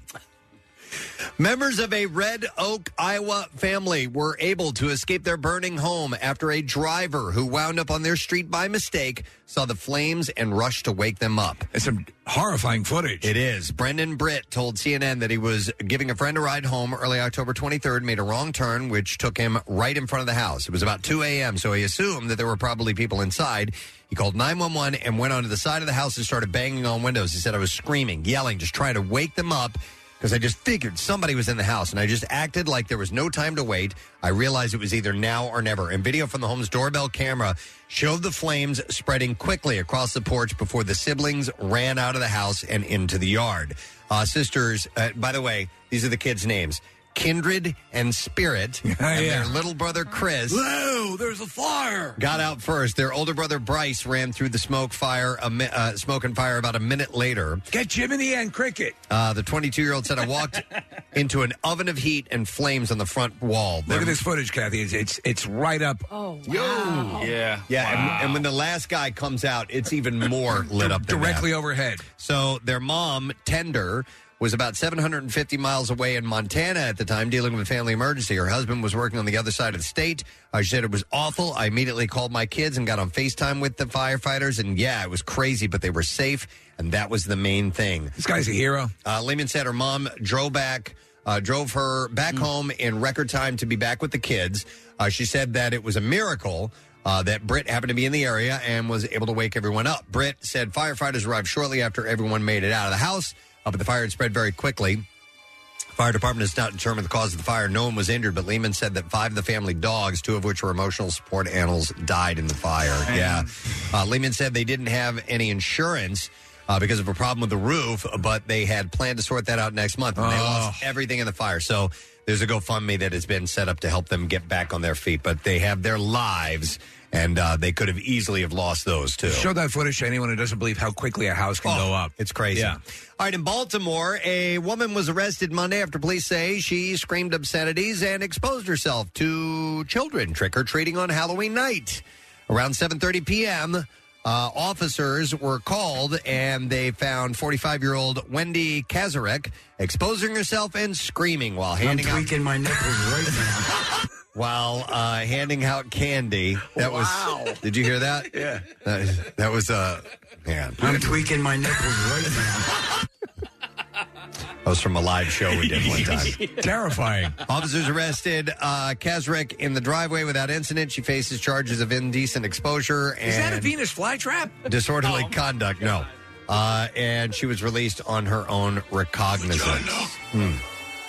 Uh, let's see. Hundreds of people were evacuated from a Birmingham, England New Street station after a security alert that turned out to be caused by a cannabis grinder. Uh-huh. All services in and out of the station were suspended after reports of a suspicious, suspicious package. What's a what's a cannabis grinder? Expert. Well, it uh, grinds up marijuana. Oh, okay. Uh, so uh, experts discover the item found on a platform is actually a cannabis grinder in the shape of a grenade. Oh, so my it God. looked like a grenade.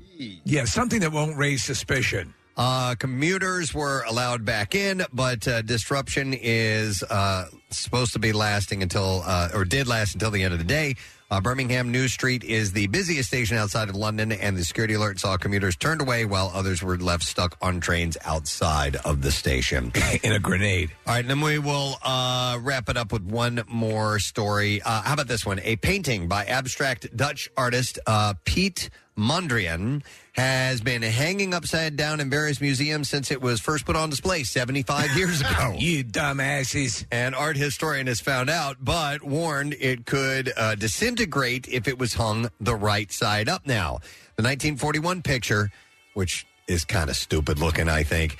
A complex interlacing lattice of red, yellow, black, and blue adhesive tapes. Listen, buddy, no one cares. It, it just looks like Yeah. somebody. That- that's took- crap. That's Oh. it, Casey. See Okay. that? Yeah. It- It's crap. Uh, Okay. but anyhow, it's art, uh, and it was uh, it was called New York City One, and it Doesn't was even look like New York City. First put on display at New York's MoMA in 1945, but has hung at the art collection of the German federal state of North Rhine Westphalia in Dusseldorf since 1980. The museum wants to profoundly apologize for hanging your stupid art the wrong way. so apparently, it's been upside down for 75 years. If you guys saw a picture of this, I think you would agree. so with who me. complained? Who who caught it? Nobody complained, Yeah. but but someone had noticed that there was another um, uh, like a recreation that was done of it, and, and it was hung in the proper Statue way. of Liberty is upside down. Yeah, so uh, the part of the problem is that unlike most of uh, Mondrian's earlier works, New York City one does not bear the artist's signature, possibly because he hadn't deemed it finished.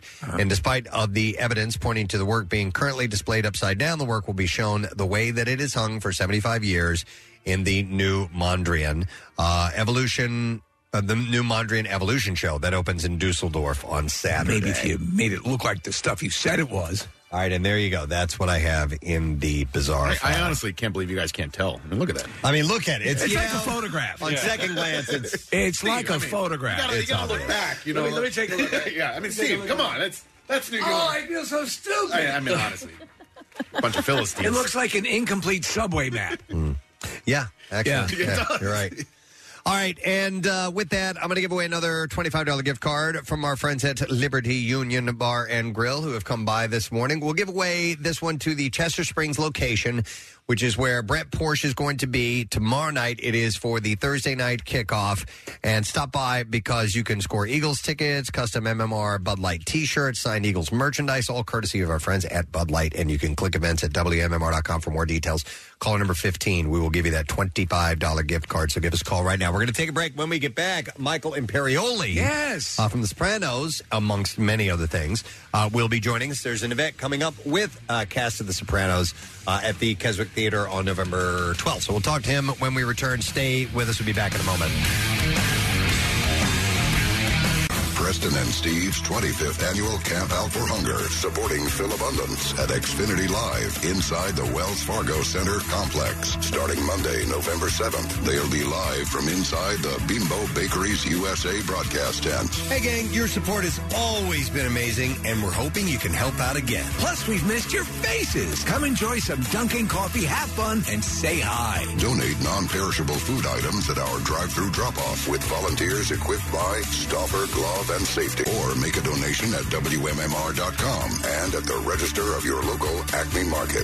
Preston and Steve's Camp Out for Hunger. Made possible by Victory Brewing Company, Campbell's Soup, Cash Cow Vending, Seabox Custom Shipping Containers, Gilbane Building Company, and Thackeray Crane.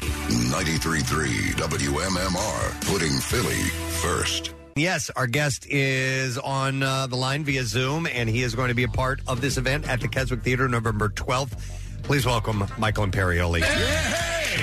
Hey, Michael, good morning to you. Good morning. How are you? Congratulations. We're doing great. Thank you. Yeah, the things are wonderful in the city of Philadelphia. Everybody's in this bizarrely great mood today, man. Yeah, well, you deserve it. No, thanks, man. Hey, listen, I, I wanted to um, uh, to mention how um impressed I am with uh, the type of life that you lead. You live a very, from what I've seen on the surface, anyhow, uh, a very cool, uh, arty, awesome life. Obviously, you're a phenomenal actor. You're a musician.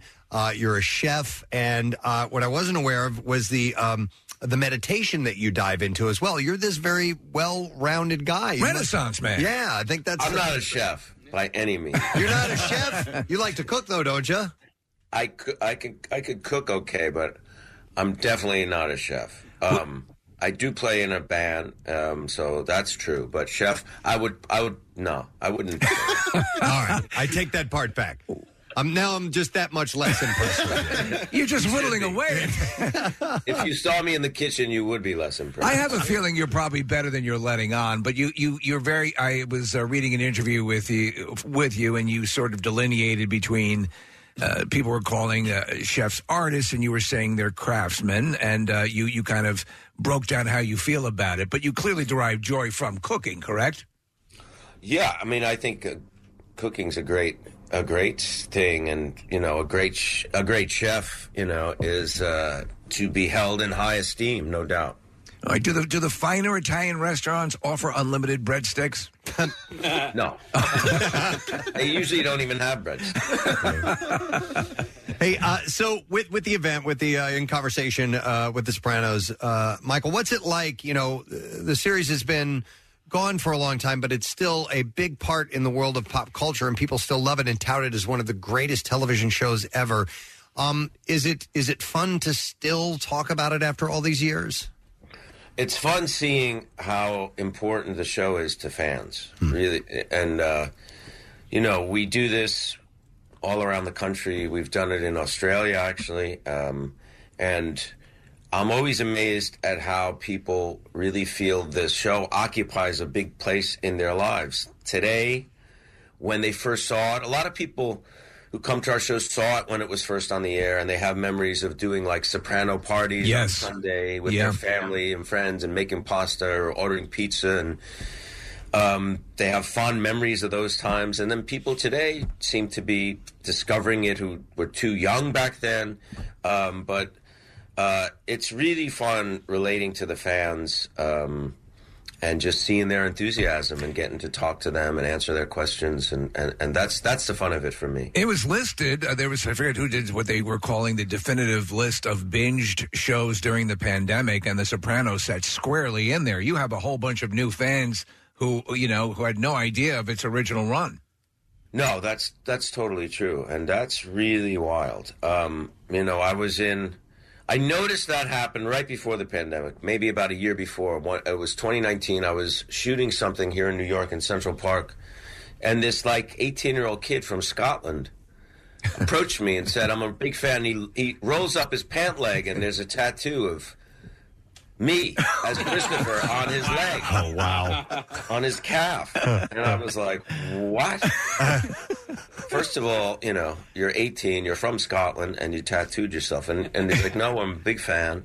Um, and from then on, I realized, oh, wow, the, the younger generation is discovering this show and really, really, really liking it. I, I'm on Instagram, and I got this week a whole load of photos of mostly young people dressed as me and Adriana for Halloween. Wow. that's, that's so cool. Michael, I, I, I've watched the show three times uh, from beginning to end. It is probably my favorite show of all time. Uh, and and the first time I watched it was when it was airing originally. Um, and there was these interesting spaces that took place in between the episodes and the seasons. You know, there were long gaps you would kind of forget what was going on. And then the third time that I watched it was during the pandemic. I watched it with my girlfriend who had never seen it before. So the I, it was cool for me to revisit characters that I knew to see you again. Um, but I, I always maintained. Um, in my mind, anyway, that that Tony was a real person, that Christopher was a real person. when I wasn't watching episodes of The Sopranos, I was wondering, what's Carmela getting at the grocery store today? The, the, the, the, the way that that writing conveyed the characters to me, and, and then of course your performances, uh, it just seemed like such a real show. And yes, it was it was mafia based and mob based, but it just seemed to me like the characters made that show so wonderful. Yeah, and I think that especially people um, in the Northeast, you know, the East Coast, the people in you know New York, New Jersey, Boston, Philly, especially uh, as well, um, who kind of understand those people who have been around those people. I don't mean mafia. I mean like Right. Italian Americans, middle class, you know, working class, a- and kind of get it. Um, it's even, I think, even more. Yeah, you think they're real people, and you, you look at them that way. You know, it's it's interesting because obviously you were you were in Goodfellas as well as a Spider, and, and you you've had a, a couple of uh, uh, ex- you know experiences with movies that do deal with um, uh, the the mafia and obviously the Sopranos, and you'll hear occasionally I, going back to the the Godfather. Um, that occasionally the the mob will become fans of these projects and will offer uh, consulting advice. Have you, in your time, gotten a, a little bit of input, been critiqued by anyone associated with the mob? Um, I was offered some uh, consultation. I, I was at Rayo's. If, I don't know if you know what Rayo's is, a restaurant in East Harlem, New York, that you can't really go to. You you kind of own a table. So like you have Monday night, and so is you know, and that's it. And if you give up your table, th- that for Monday night, someone else can go. Uh, so it's a lot of celebrities. It's mob guys. It's judges. It's uh, singers. You never know who's going to be there. It could be Billy Joel. It could be the head of the you know Colombo family or something. You never know who's going to be at next next to you. But I was there with Tony Sirico, rest his soul, and Vinny Pastor. And I, Tony knew the guy at the next table was a. He passed away. I think he was a captain in the Genovese family, and he came over to the table to say hello, and he goes, "Hey, and you, if you really, you know, your kid, if you really want to know how to," and he he motioned strangling someone with Oh, a my God. piano wire. Yeah. if you really want to know how to do that, I can teach you. Oh, I was like, wow, okay, I'm okay for now. I'm waiting on my breadsticks. yeah. Uh, we're gonna order some coffee in a minute, and we'll talk. But uh, that's great. That happened. Yeah, I can imagine. Um, well, listen, uh, with, with uh, obviously the the event and, and the Sopranos going on. Uh, now, I haven't had a chance to see it yet, but uh, White Lotus is entering into Yeah. its second season. Nick has been watching. Yeah, that. I, I loved the first season, um, and uh, Michael, it was it was incredible. And then I think only two characters coming back from the first season and the second, and then your your character is visiting Sicily with his father, played by F. Murray Abraham, and then you bring your son son along as well. Uh, great show, beautiful setting for both seasons. Where do they shoot season two for for White Lotus? Um, we were in Sicily for the for the first two months, uh, two months plus actually. We were in Taormina, which is the east coast, uh, Mediterranean coast there, and then um, and then we traveled around a bit to Palermo and some other cities. But uh, working in Sicily was a dream gig. Um, and you know, speaking of what you said about people, you thinking you knew Tony, right? So on Instagram, people are watching White Lotus. They're going, "Great job, Tony would be proud." That's how, but that's I understand that. It just it just permeates. You know, I was surprised to learn, um, uh, Michael, that um, the Gandolfini, James Gandolfini, you guys are just about four or five years apart in age. Yeah, that's interesting because a lot of people always think, um, you know, uh, they were like, "Was James like a mentor to you? Was did you, you know, you know?" And it's like, no, James, uh, James and I were much closer in age than Chris, Christopher and Tony were. Right, a lot further apart. Um, we were just pals, you know. Um, we were kind of when we started at similar places in our career. Both of us had done some good stuff. We had, you know, decent reputations. Um, we weren't, you know, known by everybody. And then The Sopranos obviously changed everything, and he became, you know, a gigantic star. Um, but and he had just gotten married. I had already had a couple of kids. He had a kid right after we started, and we kind of, you know, we we were buddies. I, mi- I miss him terribly. He was a very good friend, and What a tremendous actor and Yeah. a really great guy. We talk, we talk quite a bit about Jim on, in the conversation uh, show. We have some stories about him and about who he was, and some fun and some kind of touching ones.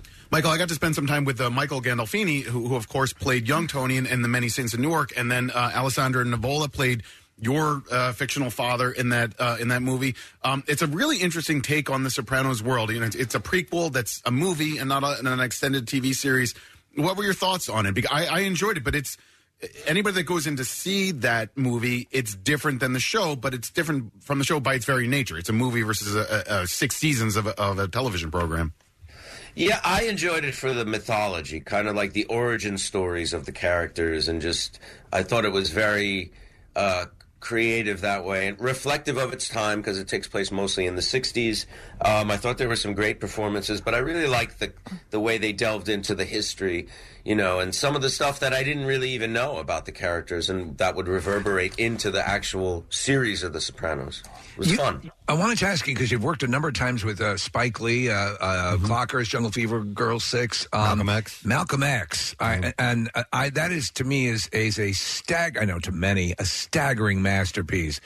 Um, uh, any uh, obviously you work well together. Any any particular memories from that set and and uh, you know.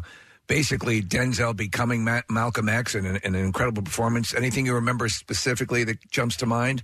Well, I had a tiny bit in that one. I played a reporter interviewing uh, him at, uh, after his house gets firebombed. But I just remember being in the makeup trailer, and the chair next to me was empty. And then they were just, you know, kind of combing my hair and putting makeup on. And then when I looked over again, he, he was in the chair. Like he came in very quietly, and he wasn't Denzel at that point. Uh-huh. Like he was Malcolm X. Like there wasn't, there was no chit chat. Like hey, I saw you in this, or how's it? You know, it was like he was way deep into that character, and um, it certainly translated to the screen. 'cause Yeah. what a performance that was. Yeah, As as an actor, have you found yourself uh, in that zone before in some of the roles you've taken Oh, on? Sure. Yeah. I mean, you want to go. Uh, I mean, I don't. I don't keep that you know twenty four seven kind of thing. You know, nor do I. Um, but mm, yeah, you you you you do get to that place when you're in something, especially something where you're working a lot, like every day or something. You know, a job like that, but. um uh, you should also find it in your relationships to other actors. You know, like I mean, this didn't happen on purpose. Mur- Murray Abraham and I are now very good friends. I'm actually going to go celebrate his birthday on Friday with my wife. My wife was with me in Sicily, and the three of us spent a lot of time together. Um, but you're th- you're you're working as father and son, and you kind of look to find those ways in and those parallels, and and it turned into a really great friendship. But um, and I think that translates to the screen in this show.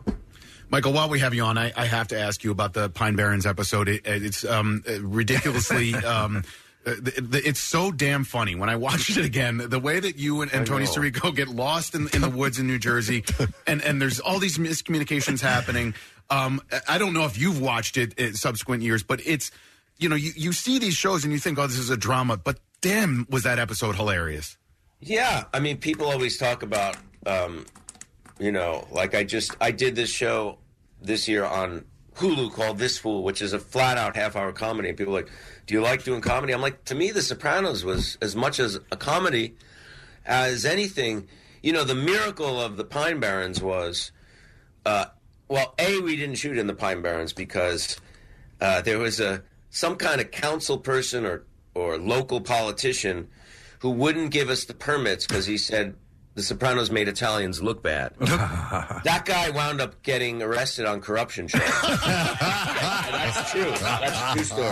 Yeah, yeah. Irony. So we shot it in, in New York, upstate New York, near West Point. It was not meant to be shot in the snow. So the, the few days before we were going up to shoot it, there was this blizzard, and they're like, "We're going to have to postpone it." And someone said, "Wait a second, this could be gold." Yeah. It's even more of an alien landscape. They're even more fish out of water. They're not prepared for the snow. They're wearing Gucci loafers, you know.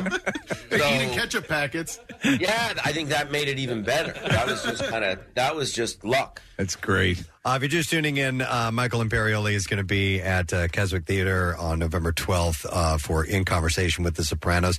Uh, Michael Nick had mentioned, you know, whether you had uh, asked if, if you had seen an episode, uh, that particular episode. And uh, I was curious how often it does happen uh, because you, you keep yourself wrapped up in, in many projects uh, that you will watch the finished project because, you know, you, you spend hours and hours on the set and, and doing your job. Uh, but obviously, there's hours and hours afterwards of work that has to be done in post. And I don't know if you eventually go back and do watch those episodes or films that you're in every time or just occasionally, or you might, oh, just stumble upon it by accident. How does it usually work? Um, I need a lot of distance before I start before I watch something, just because when it's fresh, like White Lotus was shot in you know the spring basically, and I'm not ready to watch that just because I get I get too caught up in what I didn't do rather than Mm, what I did, yeah. what I wished I did, what I should have done. Uh, I can't have any kind of objective enjoyment of it, um, so I kind of let let it sit for a while when it's way too late to worry about it. Okay. I, I wanted to ask you as well because I'm a, I'm a fan of uh, Summer of Sam, and and uh, uh, that's um, I think that's a, a very underrated movie, and you co-wrote the screenplay on that, correct? I did. I co-wrote it with a guy named Victor Colicchio and and Spike. Uh, I act- Victor and I started that script, and then I brought it to Spike. Wow. Um, to direct it, I wanted to direct it originally, and Spike was going to executive produce it, and we couldn't get a deal. I wasn't really ready to do something like that, and it died for a while. And then Spike said, "You know, I think I want to do this," and we were like, "Fantastic!" But um, I just saw it again after a long time. A couple weeks ago, Spike teaches at NYU, and he brought myself and John Leguizamo in for the class, and they screened it. And in some ways, I think it's more. Um, I think it resonates more now than it did when it came out. Um, it because it's, you know, it's about a lot of things that are currently going on in our society, and I think it not. And I'm not talking about serial killer. I'm just talking about, you know, fear and yeah, you know, xenophobia and Yeah. you know, hatred and judgment and things. And it's. I'm really proud of that one. Do you know it's I love- great movie to me? Because I, I was I remember clearly being in New York uh, when all that was going on, and I, and to me it is one of those uh, sort of pitch perfect snapshots where it's like, oh yeah, that's what it was like. That's what it was like, and it's uh, kind of like looking through. No one would keep a scrapbook of Son of Sam, but but it is that kind of experience. Yeah, and people, pe- w- there's never really been anything like that in New York since. Thank God. Yeah. because you know where the whole city is really in fear of maybe being the next victim of some, mm, you know, serial killer. I clearly That remember. has not happened. Yes. I mean, I don't think it could really, you know, because it we're you know. The way surveillance is different, there's cameras everywhere, so it would be a lot harder for that to happen. Thank God, but um, man, was it, it? If you live through it, you know exactly what. went on. And you did you did a cool way of weaving some uh, pop culture in the in the punk movement, you know, with Adrian Brody's character and all that stuff. Right. It was it was that based on people you knew or uh It was, it was a little bit based on um, some people that Victor knew. He was Okay. he's older than me, so I, I was only eleven during that summer. So I wasn't going to clubs or hang, you know, or anything like that. But but he was older, so he remembered really what was going on then. So yeah. So he lived in the Bronx. I lived in Mount Vernon, which was uh, Berkowitz lived right, uh, you know, two miles away from me. Wow, some of that stuff happened very close to where we lived. We're talking about the punk movement and your own musical chase. You're you're you're um I know you're a fan of uh, of the Dolls and uh you- you're kind of like an, an like an indie rock kind of fan, correct? I'm a, yeah, my band Zopa is an indie rock band who we played in Philly um, in August uh, at Johnny Brenda's. which is- yeah. yeah. and we played in January. We played at Kung Fu Necktie, and I have to say, the Philly crowds, and I'm not saying this because I'm on a, you- I'm with you guys. It's really true. You ask my bandmates, the Philly crowds are the most fun, most enthusiastic, really. Um, just really get you going and, and energetic, and those two shows were highlights of. You know, we had a, a, mi- a midwinter tour and we had a little midsummer tour, and those were highlights of the. That's cool to hear. I mean, you you got you got some accolades if I'm remembering correctly. Uh, uh, Rolling Stone gave you a, a nice nod as well, Yeah, correct? yeah, we were on the best of 20, uh, our album La Dolce Vita was on the best of 2021 list, which Nice. is That's pretty wild. very unexpected but very welcomed. With that, and uh, have you had a chance to to meet some of your uh, your musical heroes, or, or uh, even better so, had a chance to jam with anybody of that level? Um, I don't know. You know, jamming on that level is a little weird. I did do a benefit last year for God's Love We Deliver in New York, and I got to play. There was like 30 musicians on stage, so there was a lot of guitars. mine was probably the sound engineer probably turned mine way down. It was easy. Top was on stage, as was Warren Haynes and, Oh, and okay. some other like geniuses. But that was standing kind of ten feet away from Billy Gibbons on stage was pretty wild. yeah, I'm sure. And, and talking about The Sopranos, I mean, did you ever get to play with Little Steven or uh, you know, any Bruce influences or anything along those lines when, when you were filming The Sopranos? Um, we went to see Bruce. The Sopranos went to see Bruce at uh, in New Jersey.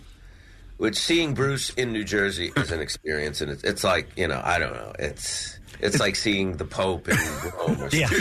something. it's kind of where you need to see him. Yeah. yeah. It's uh, that was a hot, that was pretty amazing. And my my uncle, who turned me on to Bruce when I was a kid, who was a lifelong Bruce fan, I took him and he got to meet Bruce, which blew his mind. Wow, you know? man, so that was cool. Nice perks. Uh, is Steven, is little Steven uh, Van Zant somebody you stay in touch with or run into from time yeah, to time? we we all stay in touch together. That's you know, great. I mean, this show and par- particularly the in conversation here that we're coming to Philly with is Steve Sharippa and myself. We did the podcast together, Sopranos podcast, and Vincent Pastor, who played Big Pussy. It's the three of us. Um, but you know, the Sopranos. A lot of us knew each other before the Sopranos. Like I knew Vinny p- before. I knew John Ventimiglia, who played Artie Bucco. I knew Edie. I knew Tony Sirico. Uh, and so that success that we had together on that show even bonded us further like a family. So it, it is, it still has that vibe, you know. There's there's got to be a flow chart of all you guys, Yeah, yeah. of all the movies that have tendrils to one another, where all all of you Oh, yeah. connected, and it's got to be voluminous. Yeah, because to be honest, you know, the Italian American actor community in New York is not that big. So, you know, like uh, I ran into Catherine Narducci the other day. She played Artie Bucco's wife, Charmaine. And Okay. she's doing a new movie where she plays De Niro's wife again, because she played De Niro's wife in A Bronx Tale. She played Joe Pesci's wife in uh, The Irishman. She played my wife in Witness to the Mob. She goes, I feel like I just get passed around from wise guy to wise guy. You're a hell of a wife.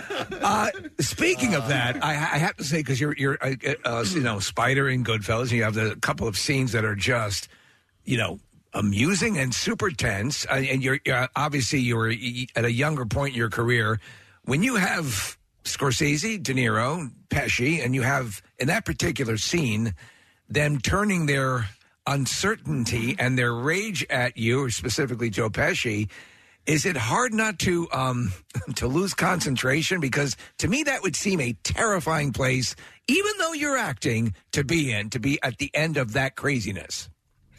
Yeah, well, that was I had been doing film for a year at that point. I'd done three little parts in three movies. This was the fourth. Obviously, to me, it was a giant. It was like going from college baseball to you know the World Series. Yeah. really, for me, for an Italian American kid actor from New York, that's how big it was. Scorsese and De Niro were like idols of mine. But oddly enough, I was less nervous on that than I was in the prior things because Marty Scorsese made me feel like I belonged there. Ah. And he made me feel like I was an actor and he gave me a lot of freedom. Most of what you see on screen was Im- improvisation. Uh, there was hardly anything in the script. We changed it every time. He trusted me to do that with those guys. And, um, I'll never forget it. Uh, he was so generous and so kind and respectful, as was as were the actors. You know, um, at a time when I was very vulnerable and very green, and um, you know, I think it's a testament to why Marty's so great. Did did he Great performance. did he specifically come to you and, and say some words like, "Look, you, you belong here. You're here here for a reason," or did he do, Well, or is you it know- more his actions? No, it, it kind of. You know, when um, I got there, I was in, you know, getting in the trailer, and he came over and he said, "That's my trailer. If you have any questions, you come over and talk to me." Hmm. He said, um, "You know, he couldn't have been nicer." Um, you know, it's it, it's just a thing of made me feel like I was part of the the company. Oh, that's you know? great. Um, as did the other actors, and uh, you know, it, it was my first movie role was in a movie called Lean on Me. Oh yes, yeah, you're I one had of the punk line kids. in it. I had one line and it got cut because I was really nervous and really bad. And the director, John Alvinson, who did Rocky, Yeah. directed the first Rocky, just I think he was overwhelmed with like a thousand high school kids in, a, in an auditorium and just didn't have any patience for me, and it was a really bad experience. Ah. And um, Goodfellas was completely the opposite. you know? It's. I mean, that's it's it's an amazing thing. It is that moment in time. Obviously, sadly, Ray Liotta, you know, passed. But um, uh, yeah, it- you know what? So many. It's weird to talk about this style or this this genre of of mafia films and television shows, Sopranos and everything. We're forever fascinated by it because I think it probably has Shakespearean elements to it, as The Sopranos does. You know, it's a uh, in many cases as uh, uh, you know the original godfather was sold to paramount as a family story and it just happened to be a mob family do you think that's the the constant draw for audiences to this material You know, I can't help separate the fact that if you look at like the holy trinity of mob mobdom is The Godfather, Goodfellas, and Sopranos, right? Yeah. To me, those are the three monumental works. You can't separate the fact that you had some of the greatest artists working on that. Coppola, Scorsese, David Chase, Brando, De Niro, Pacino, uh, Joe Pesci, Ray Liotta, James Gandolfini, Edie Falco. I don't think you can separate the fact because believe me, there's a lot of crap mob stuff, some of which I've been in. So um, I think the fact that the material's rich, and then you had like, I mean, those that list I just named of the you know great artists in television and film in, in our time right doesn't really get much better. True. I don't think you can separate those things. No. Uh, it opens it up to, to some fun comedy too, because analyze this is still. I think it could be one of the the funnier uh, mob takes. Uh, it's if- pretty funny. When Yeah. I got the, the script of The Sopranos, the pilot, Analyze This had just either come out or I had auditioned for it or something. And I was like, is this another spoof? Yeah. A, a mob guy in therapy? You know, I wasn't sure what. Right. What the Sopranos, because it's hard to tell from just the pilot script, because that's all you get when you audition for a series, where it was going to go. Right. You can't really tell from the pilot. Pilot was good, but you can't tell the scope of what it would be, you know? Uh, speaking of therapy, something that, that clearly is therapeutic for you, and, and was not aware uh, of of this being a big part of your life, Michael, is the uh, uh, meditation, and you even host virtual meditation classes. I was not familiar with that. If you could tell us about that, I'm intrigued. I do. Yeah. Um, so my wife and I became Buddhists in 2008.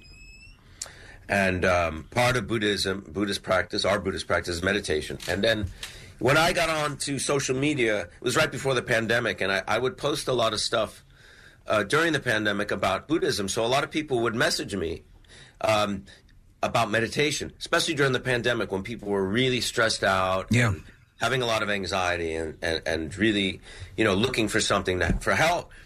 And um, I would message people back. This is how you meditate. You do this, this, and it happened a lot. So I was like, maybe I should make a video for these people, or, and it turned into. I did an Instagram live, which was an absolute disaster, because I'm technically, you know, really bad. But a kid from Chicago said, "Do you need tech help?" And I gave him my phone number. He called me, and now he produces this free Zoom webinar, which I promote on the on Instagram, and people register and get an uh, an email, and they go on Zoom.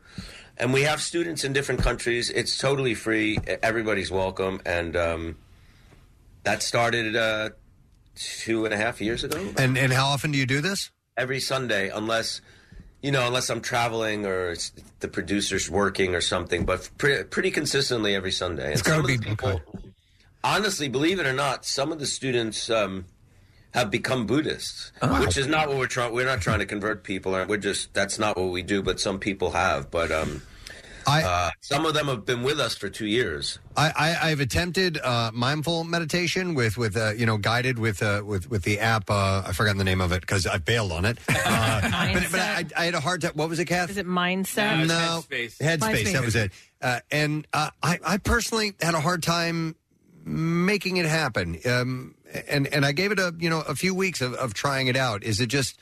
W- w- did it come easy for you personally? No, I don't think it comes easy for anybody. Okay. Everybody I talk to says the same thing, what you just said. Um, I think it helps to have a teacher um, to kind of inspire you and bring you along the way. And I think that's what worked for me. Um, maybe that's why people have stuck with us for a couple of years because they kind of like the way we approach it. Um, but it is something that's because the mind is very busy. The mind thinks, the mind races, the mind doesn't stop. It's got its own movie going on all the time. Yeah. And that's normal. And you have to kind of realize that and just you know, it's it's a process that, you know, like anything else, learning to do anything else takes a while. Uh, Is it helpful to have a teacher you know could instantly mobilize mob lieutenants to make you calm down? I think that that's part of our success.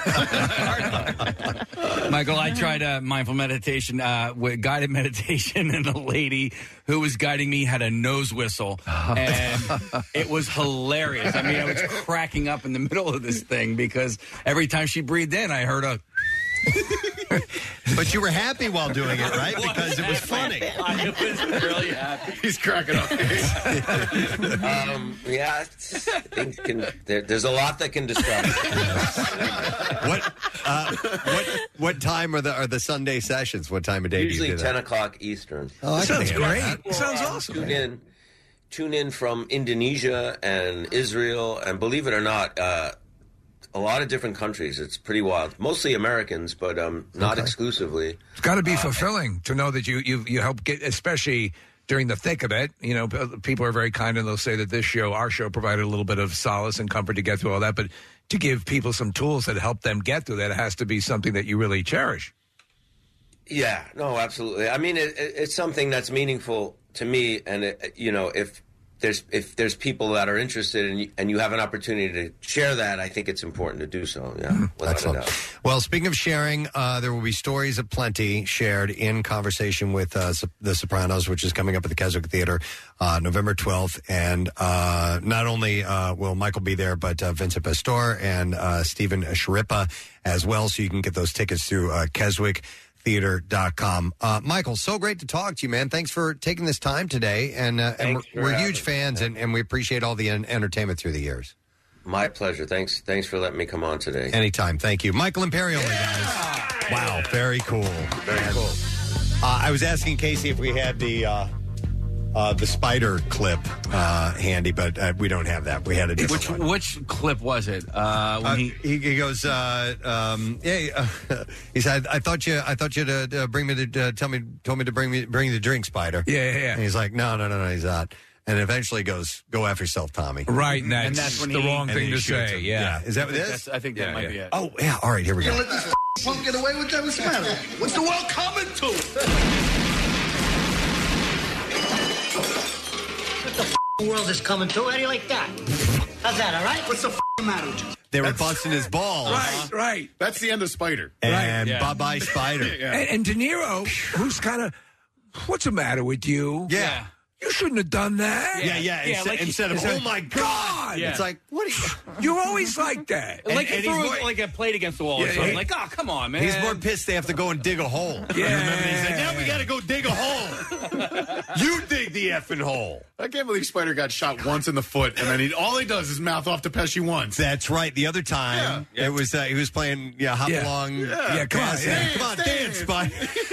Pesci was such a jerk. Is that Oh the my same God. room that uh, when they're gonna when, When he they're thinks gonna- he's gonna be A made? maid? I, that's a good question. I don't think so. It looks a little bit like it. No, that's like a garage somewhere. isn't Exactly. it? It's a little Yeah. more suburban. This uh, this one that they're in is kind of like in a looks like in a club or something. But oh my god, Wow, Those we're are watching the video of it right now. So great. Yeah, it is. Uh, Michael's super nice. Super Yeah. nice. How Yeah. about that? was great to have him on. the first time we've ever had him on? I we think might have so. had him on before. Yeah, if he did. If the he only did, other Buddhist we had on was Lisa Simpson. a long time ago.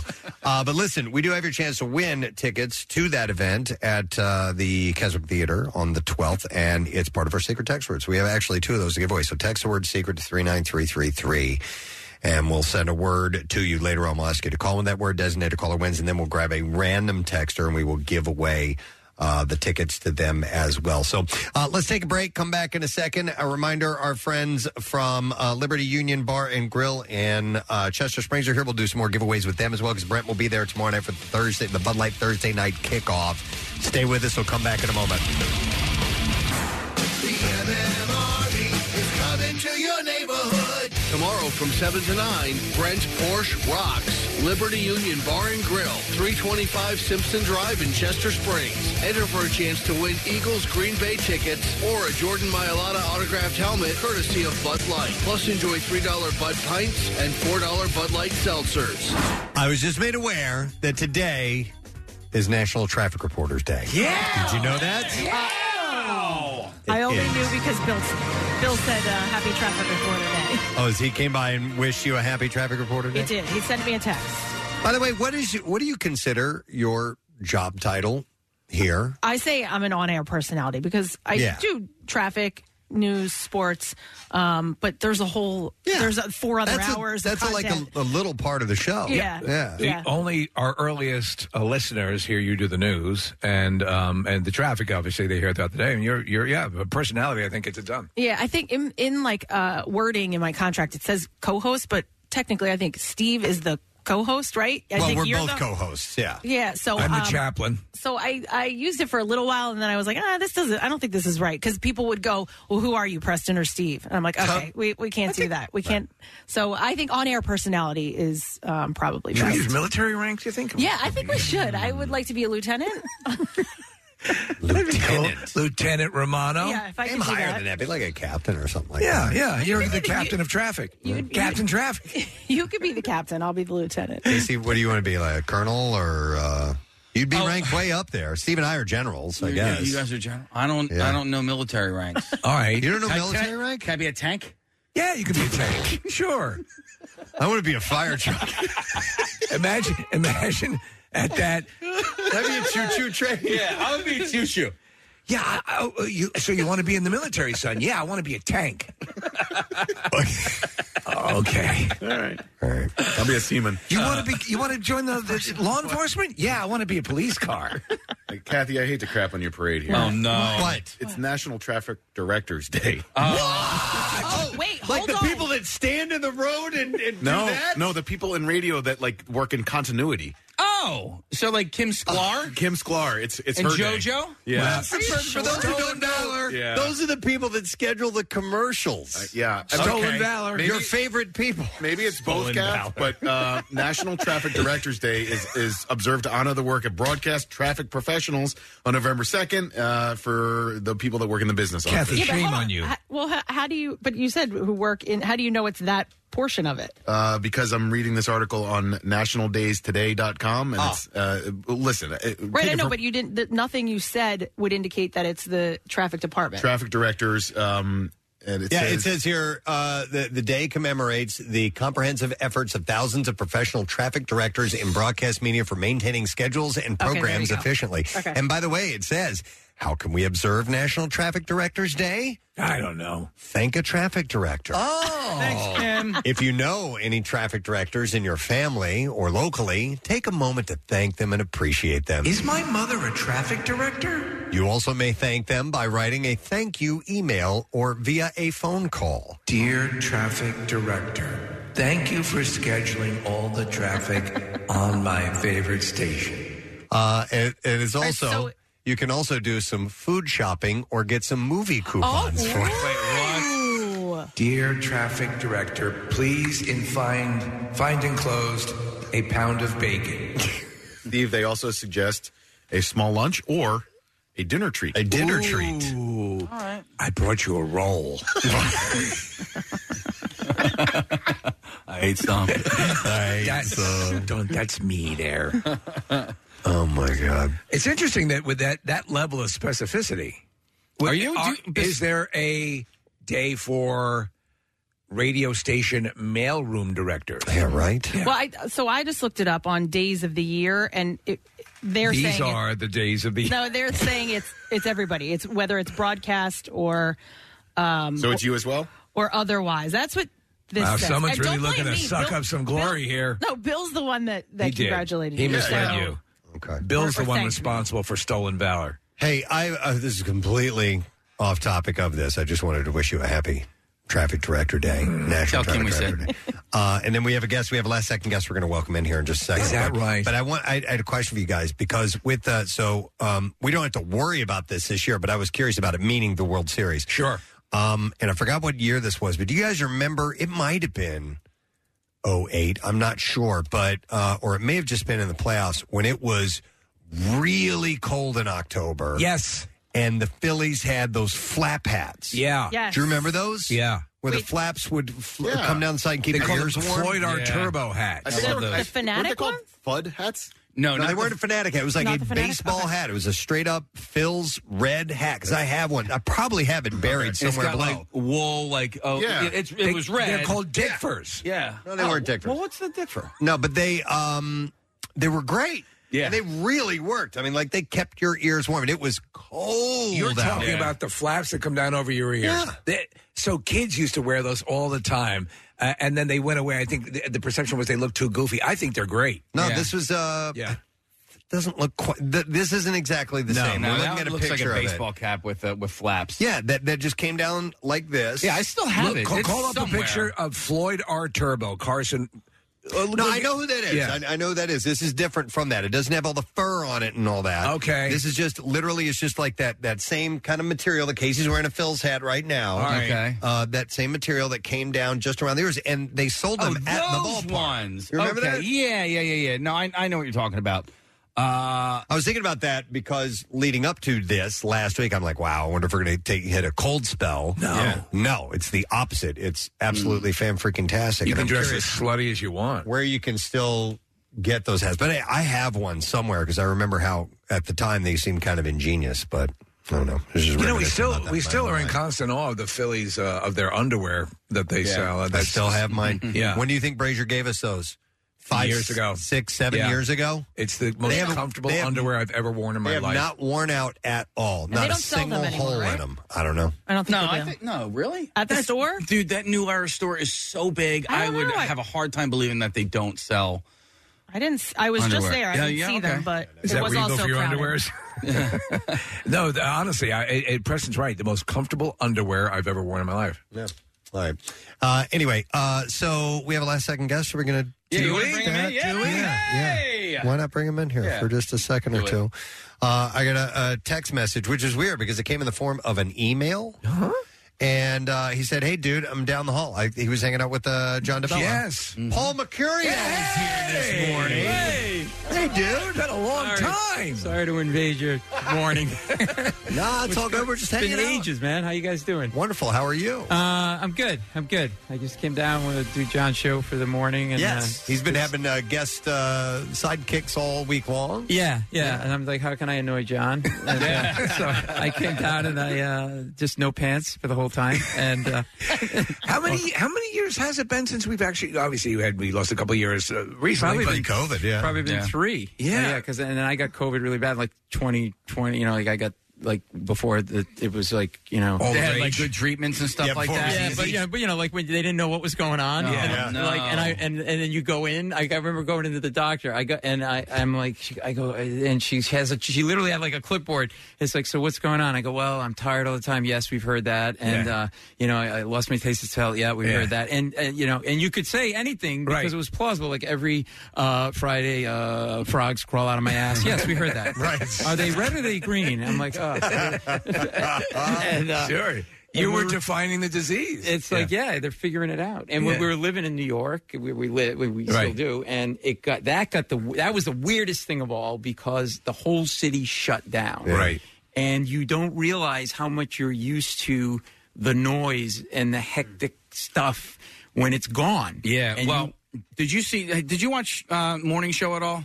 Uh, a little bit. Okay. There there is a scene where because it, it, it does um, uh, use the pandemic as basically a backdrop, and there is a scene in the beginning, I think, of the second season where I'm like, how did they shoot this scene? Because it was just stark, barren New York City streets. I'm like, oh, this is that real. was it. And you Yeah. were basically going out. You were going to the market. You had a mask on, and the markets there tend to be smaller, right? Mhm. And you're, you know, or bodegas where you're Yeah. going to buy stuff and wait for the shooting to finish. and, uh, and and then you go home, and my wife's like, "I gotta, I'm freaking out. We gotta get out of the city." So we, you know, we got family up in Rhode Island and Connecticut. We went up there, but my point is that city got so quiet, and it was so uncomfortable.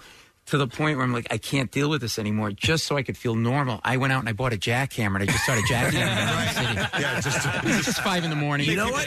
Just outside your house for no reason. I will guarantee you that uh, that directors or anyone who had access to equipment shot as much stock footage Mm-hmm. of the emptiness as they possibly could get. The only other time it was like that is when there's a s- massive snowstorm and the Right. city shuts down. And same, I'm sure with Philly, it's it's beautiful actually. Yeah. It, remind, it was probably like the 1800s. Like it's quiet. People are you know snow Yellow skiing. fever. Yeah, yellow fever. You know, there's still murders, but the Yeah. blood and the red, the, the red and the white. It's like Christmas Eve. And, uh, It's really- it's actually lovely. Yeah, I feel like it's a very festive. There are a few elements of it that I like that that I kind of miss uh, just a little bit. You know, it was hectic and weird and awful, but like there were a stretch in April there i- in 2020 where like everything kind of shut down. It really did get quiet. There were no cars on Yeah. the road. I, listen, and it people were sort of human, were nice to each other. There, wa- there was a lot of kindness at that yeah, moment. I mean Everyone- that stayed all the way through. Yeah, Yeah, all well, I know, April. but, but it's like the whole. It, whether it's sort of uh, you know the crime or just the indifference. I mean, you know, now in the city, it's like you're just walking down the street, you're on your phone. Oh, there's a guy with no pants sitting on a goat. Okay, yeah, and you just keep walking, right? Like nothing phases you, but like. But then I knew the city was coming back. This is totally true. There was uh, these two cab drivers get in a fight uh, over a parking spot. So they get out of the and they have their masks on, and they get on, and they square off with each other, right? Yeah. And they start fighting, and they start swinging, right? And they get really close to each other, and then I think one of them realizes, "Ooh, I'm supposed to social distance," so he backs up, but he wants to keep fighting, so he's like swinging his arms. So he run back and he'd swing his arms and run up and run back and run up. And it was like watching three four year olds fight. It was adorable. Like Rock'em Sock'em Robo. It was like, yeah, exactly. Yeah, that's hilarious. Yeah, but Uh, anyway, I don't want to c- cut in on you, so I just No, came no, by to it's say good to hi see you, and man. just- Yeah. No, just- definitely. Just Um, hanging with you guys, and I'll, always the invitation to come up to see a late show taping. if- Ah, but yeah, how's everything going with uh, with that? Uh, Steven's drinking a lot. I, I, we're not on the air, are we? No, it's my it's my wife's favorite. Uh, that's who she goes to bed to every single night. No lie. To to Paul. Yes. Oh, that's what I was hoping. I mean, she wasn't supposed to tell anybody. Um, in in all seriousness, you Yeah. got my number, man. Come up. And Oh, we ta- you could come up, and you could be back in your house. We get done by seven. We tape at five thirty. We're done by seven, and uh, and you'll be home by ten. And by the way, you know the guests. Uh, oh, I did learn this working on a show. They will tase you if you touch Taylor Swift's ass. Oh, okay. well just so then- you know, Yeah, I yeah. ju- it wasn't like a. It was just a little. I just a brush, up. Well, she had that one that one incident with the uh, the, the DJ. Remember that the the guy who put- he said his hand was appropriately. Yes, he was taking a picture after some station show, right? And uh, she felt that he he might have been going in for the, a little bit more. Well, you know what got him in trouble? He had a rubber glove on that hand. So. that's the indicator. That's the indicator. Oh Just like a- but yeah, the show's going well. It's uh, we're like uh, Thursday's going to be cool. We have Bono on Thursday. Ah, man. Very And I- And I nice. know that, and, I- and I should know that. Like other people know the show better than I do because I asked for two tickets for a friend, and I said uh, they, they're sold out. I go, and they go, oh yeah, you're probably sold out because Bono's on it. I'm like, oh yeah, I didn't know Bono. was Thanks for telling me my show. Exactly. um, but yeah, it's it's going great. And I just did another appearance on it like um, about a week ago. So I did stand up on Gotta it. love and I, uh, sat at, with the desk at the desk with Steven, and uh, we didn't talk. I just vacuumed. Listen, he has he has his thing. you know what I mean? He needs stuff Yeah. done, and I'm Yeah. his fluffer. So uh, anyway, things are great. But anyway, I always want to say Oh, hi. dude, Let you guys do your thing. great to see you. Great Thanks to for see reaching you, out to And, us. uh, please reach out if you guys want to come You say got hi it. in New Awesome. York. Paul All right. Mercurio, Take guys. care. Late show. That is awesome. And that sandwich. yeah, please.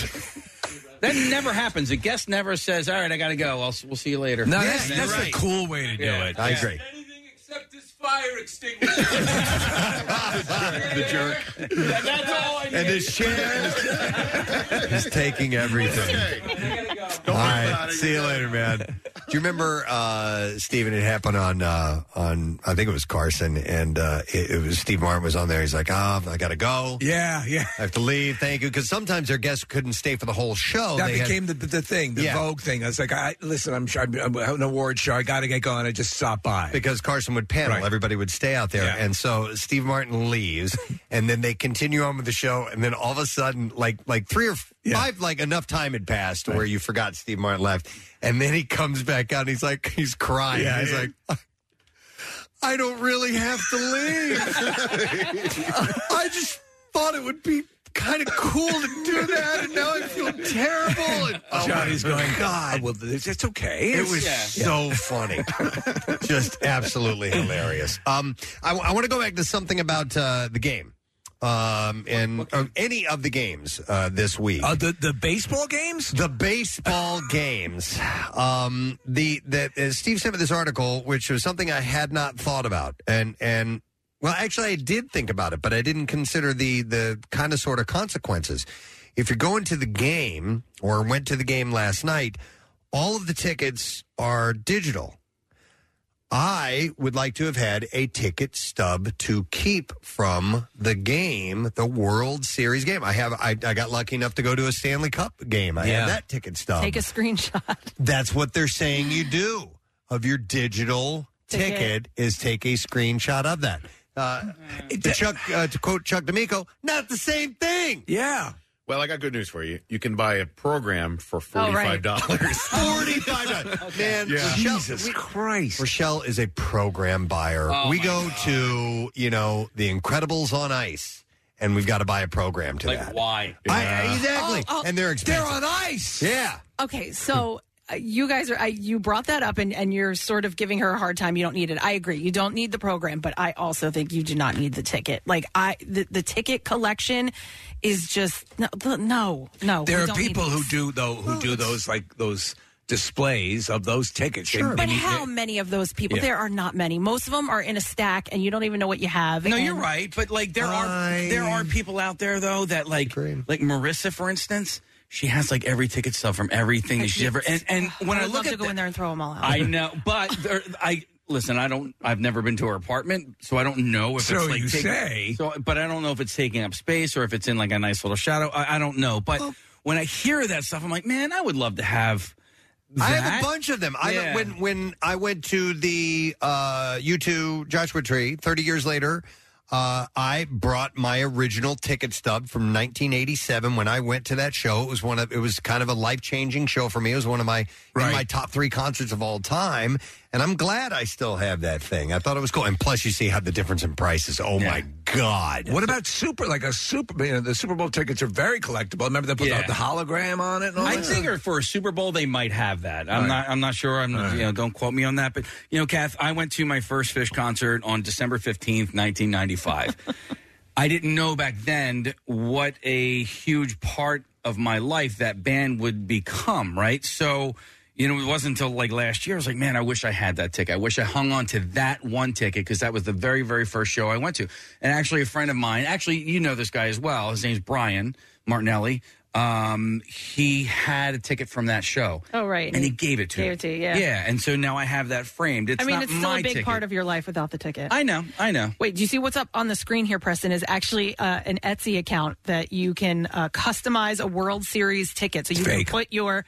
No, I know, but you can put. No, it's not fake. You can have it made. You put your seat number in there, and so if you wanted something printed, I'm with you. It's not. the, fake. it's, not the same, thing. It's like a, you know, you it's like, as it's a like- non-collector might think that, but you know. to hey, us- look at me! I'm, I'm photoshopped into Woodstock next to Jimi Hendrix. Yeah, it, it's not the same. No, but I'm just saying, if you wanted it, that you can you could have one printed out. I get that it's not from the actual game. Why? You live in the life. I mean, I don't know why you would waste your money on it. It takes up Give me space some and it music, looks, uh, Casey. Phil, Phil Weston, Man About Town, is here. I have some very Comment. profound thoughts about paper tickets. All right. Because when you look at that ticket on paper and it's torn in half or whatever, you think about I had that in my pocket. I had, was standing in the scene. You know, it's Right. just a more tangible way to take you back to that place.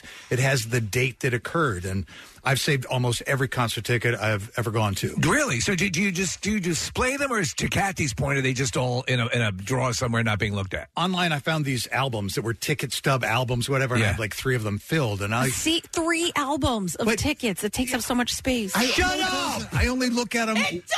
I was looking at one, and it was like There's I don't no even room for remember succulents. Going to that show, it was in excess opening for Roxy Music in There you Toronto. go. Going, I don't remember that show, but it's torn in half. I obviously was there. It makes you feel good. but there's something about I think rather than.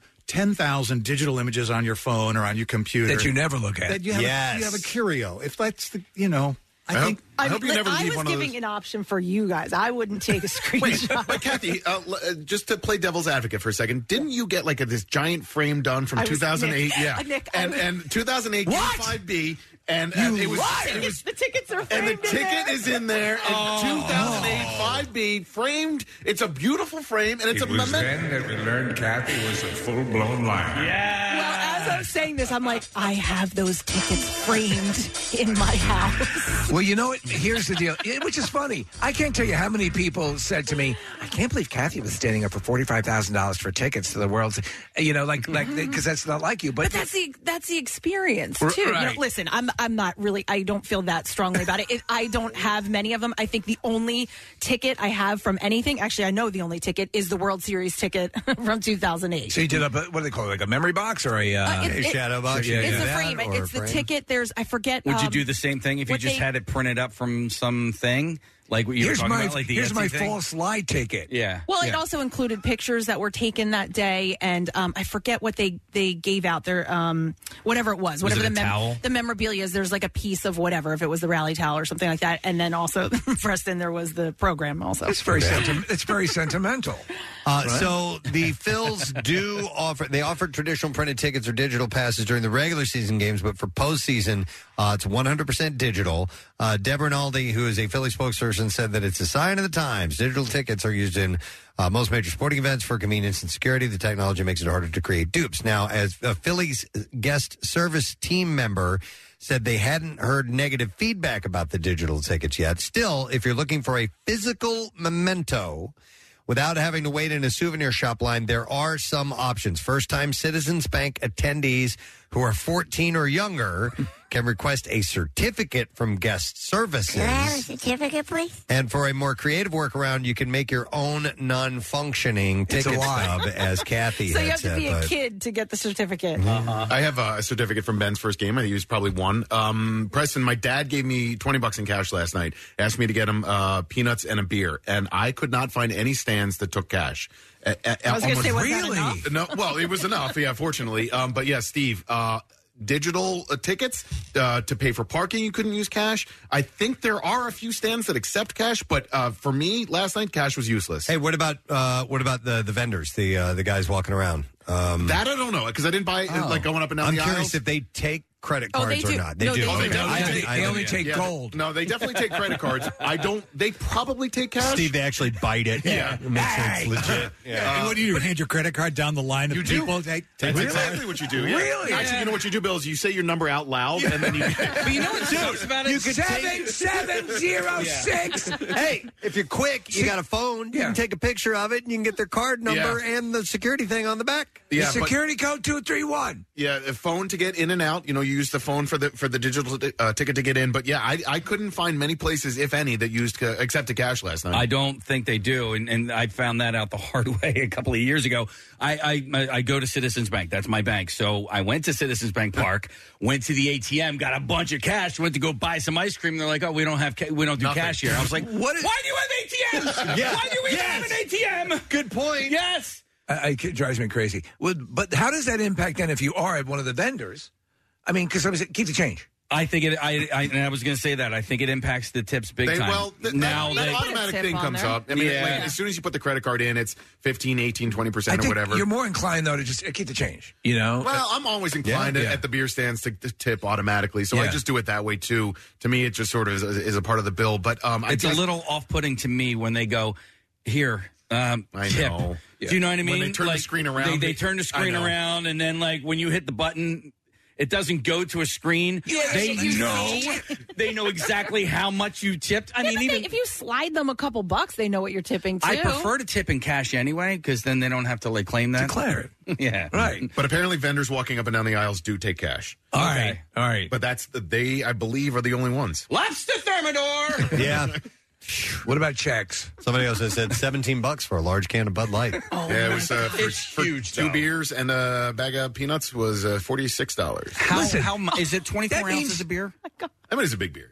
well, e- even if it is 24 ounces, that that's eight bucks for one beer. Preston, You know? a couple of drinks and peanuts for under 50 bucks. That's it. That's amazing. Marissa? Those poor vendors too. They just changed the prices, Oh. so it was like sixteen twenty five. So the guy that was walking up and down our aisle had a cheat sheet on the back of his car Yeah. because he was Like trying for to the remember- World Series Yeah. first? probably for the playoffs. I love when the guy says, you know, what's it going to take to get you to purchase a bag of peanuts? Right. Let me talk to my manager. Let me see we terms. We'll set up some terms. Yeah, and, and good luck going to a game with a kid and not getting crab fries or ice Oh, cream. yeah, like, no, it's, just like you're, you're in it. Like, just make sure Wow. you know you're spending Mm-hmm. money. When Guess you who's go going into to college College for just three years. Yeah, yeah. If the tickets weren't enough, yeah. then you've got you got all that on top of it. It- Man. Eh, But to Kathy's point, it is that it's that once in a lifetime. Yeah, it's- you know, it's It's just just unfortunate that some people can't afford to be Yeah, doing it's that. very true. And- That's a and very want to be doing sad that. point, You know, so uh, let me get a couple of calls here real quick. Uh, there are people calling in about ticket stubs. I have uh, Chuck on the line. Hey, Chuck. Good morning. Good morning. What's up, Chuck? Uh, I've been collecting tickets since the 70s, and I just thought it was funny you were saying about the ticket prices. I sold Ed Zeppelin at the Spectrum in 75 for $5.50. Five fifty. Wow. And, and I sold Ed Zeppelin in the old Cap Arena down in uh, Maryland, the old Capital Washington Capitol Center, in 1977 for $7.50. Wow. had to go through a third party and paid ten cents more. Yeah, Chuck. Do you uh, do you still go to concerts in this day and age? Uh, I haven't uh, in the past like that, say ten years, but I, I got memorabilia from all the concerts, uh, programs, T-shirts, and uh, sporting events. The Displayed or uh, t- stashed away?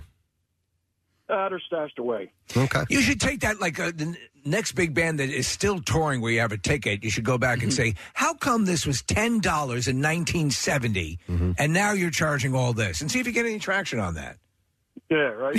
All right, Chuck. Thank you, man. Appreciate it. You should put those on display, though. I think that's uh, having that stuff. Although it is fun to take it out and, and go through it and reminisce, you know, from time to time. Maybe lick it a little bit. But uh, let me go to. Uh, hang on. This is uh, John. Hey, John. Good morning. Hey, what's happening, guys? Yeah, bud. Listen, my brother-in-law is a season ticket holder for the Eagles, and 2017, the year of the Super Bowl, he requested paper tickets at the beginning of the year when he got his paid for tickets. So we did get the paper tickets, you know, the real tickets, Right. and we saved all those, and now we have them in like a memorabilia in a picture frame Sure. when they went all the way to the Super Bowl, and it's pretty neat to have that. Now that you can't get tickets, Yeah. they have a thing now where you could get a game day pin for each game that you go to for you know each game, and you could just save those pins. Hey, does that come with the price of the ticket? Because your ticket stub did. you know? Yeah. That's another thing you got to buy. Yeah. Yeah. Uh, I, yeah Here's a decorative manhole cover. Thank you, John. I appreciate it. But that's just, you know, that that's the thing about it. You, this was your, you you paid for this. So at the at the Eagles You know? now, uh, it's all it's digital now, right? Yeah, here's everything. a uh, here's a text. It says that one day I was at the Phillies game. Uh, their credit card machines went down. No one could buy anything because it wouldn't take cash. That's wild. That would suck. That's wild. Yeah.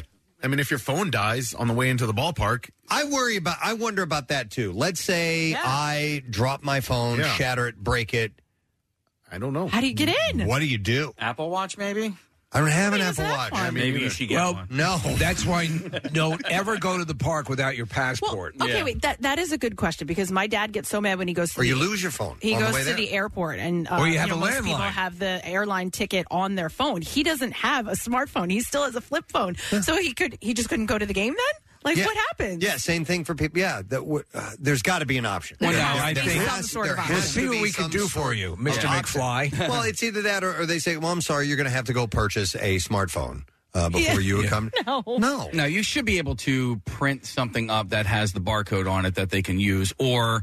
Uh, Or draw it. Or, like, let's say your dad was going to the game with you, Kath. You would just have both tickets on your phone. Well, yeah, I know, obviously, Yeah. but let's just say there's a, Oh, let's just say there's a scenario where he's going by himself. What does he do? Yeah. Have you guys ever used the reverse a- ATMs that they have at the parks? No, what's that get you? Uh, You give it essentially, money? you you go in with cash. You Oh. put the cash into the ATM machine, and they give you a card that you can use at the vendor. So it's like um uh, It's a reverse ATM, and you can just take that card around to all the vendors. Yeah, that's It'd pretty be cool. like buying uh, like a subway card or yeah, something yeah. like Yeah. that. Are, Yeah. there, are there any fees attached to it? I don't know because I haven't used it, but uh, we went to a game. You do have to walk backwards. Well, we went to a Sixers game last year where it was me and my buddy, and then we had a guy behind us who, it, you know, we were all going with our kids, and that guy behind actually he was in front of us. He's a cash guy. He doesn't have a card. He's just a cash guy. And we got to the um, w- and now when you park, you have to. They don't take cash. I know to park either. And we had to get out of our car and go up and pay his parking. And he gave us cash. By the way, the uh, somebody had texted, um, and this is stupid. I don't know why I didn't think of this, but if uh, if you lose your phone, um, you can you'd have to borrow someone else's phone, but you could log into the ballpark app with your username and password. If you remembered it, That's the thing, too, right? Yeah. How many times? So Ah, I keep physical uh, list of. I do too. Yeah. yeah usernames and passwords. Yeah. I, Have to. I- I have a question. Yeah. Okay. Question for you guys about passwords. Yeah. When you are signing up for uh, a, a brand new account, on- Never. on whatever it may be, I'm going to answer your question. Yeah, their strong password that they recommend. F their strong So, password. uh, that's the thing. I, I you know, and, and I guess the the rationale behind it is that. Oh well, the, if this is something I only log into once every three or four months or whatever, when it when I log in next time, it'll it'll say I need to update my password. I'll just make a new password. Now you can put it in the password keychain, as they call it. Like Yeah. so, you can do that. But I prefer still. to create my own. There may come a time where I need to know that information. You know what I mean? Yes, or sometimes it- it's happened where the strong password that they give you has like a dash in it, and the password that you need to create can't have any characters besides letters and numbers. I always end up with it assessing my password as strong anyway, but it's Right. something that's more likely that I can remember. Yeah. So um, you know, they, it, it, it, in fact, it says well done. that keychain though is like I- I'll have it, and it, if it, it it's associated with the email, so sometimes if it's a different password, do you know what I mean? Saying they use the one that's associated Mm-hmm. Yeah. with that email, and then it's incorrect anyway. Do you know what's really cool on, on like on the and I've showed you on, on the uh, on the new laptops they have the um the finger reader in the upper Yeah. right hand corner so Mm-hmm. Mhm. the same thing that opens up your- that used to open up your phone you just use your fing- your your fingerprint uh, and it will activate everything because you've already checked it in that way. I will say though, uh, over the years, because this this started a couple of years ago uh, with the your tickets being uh, on your phone or whatever.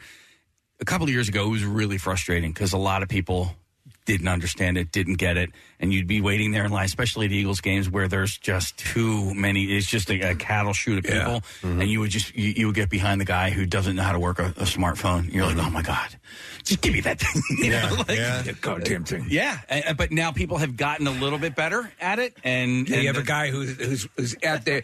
Yeah, he brought his electric razor with him by accident. Goddamn thing won't connect. I can't hear you. There's a buzzing sound. ah, this thing is tearing my hair out. Broken. What's all these attacks? These must be the antennas. Anyway, I listen. I know it's a sign of the times, and I just ought to roll with it. But but I, it it does hurt just a, a little bit. I think that not being able to have a, a an actual ticket. Um, Yeah, just roll with the changes, bro. I know. Yep. Yep. Well, Absolutely. There's one thing, and and we I don't know if we have time to go to them, but the NFTs thing to me seems again another.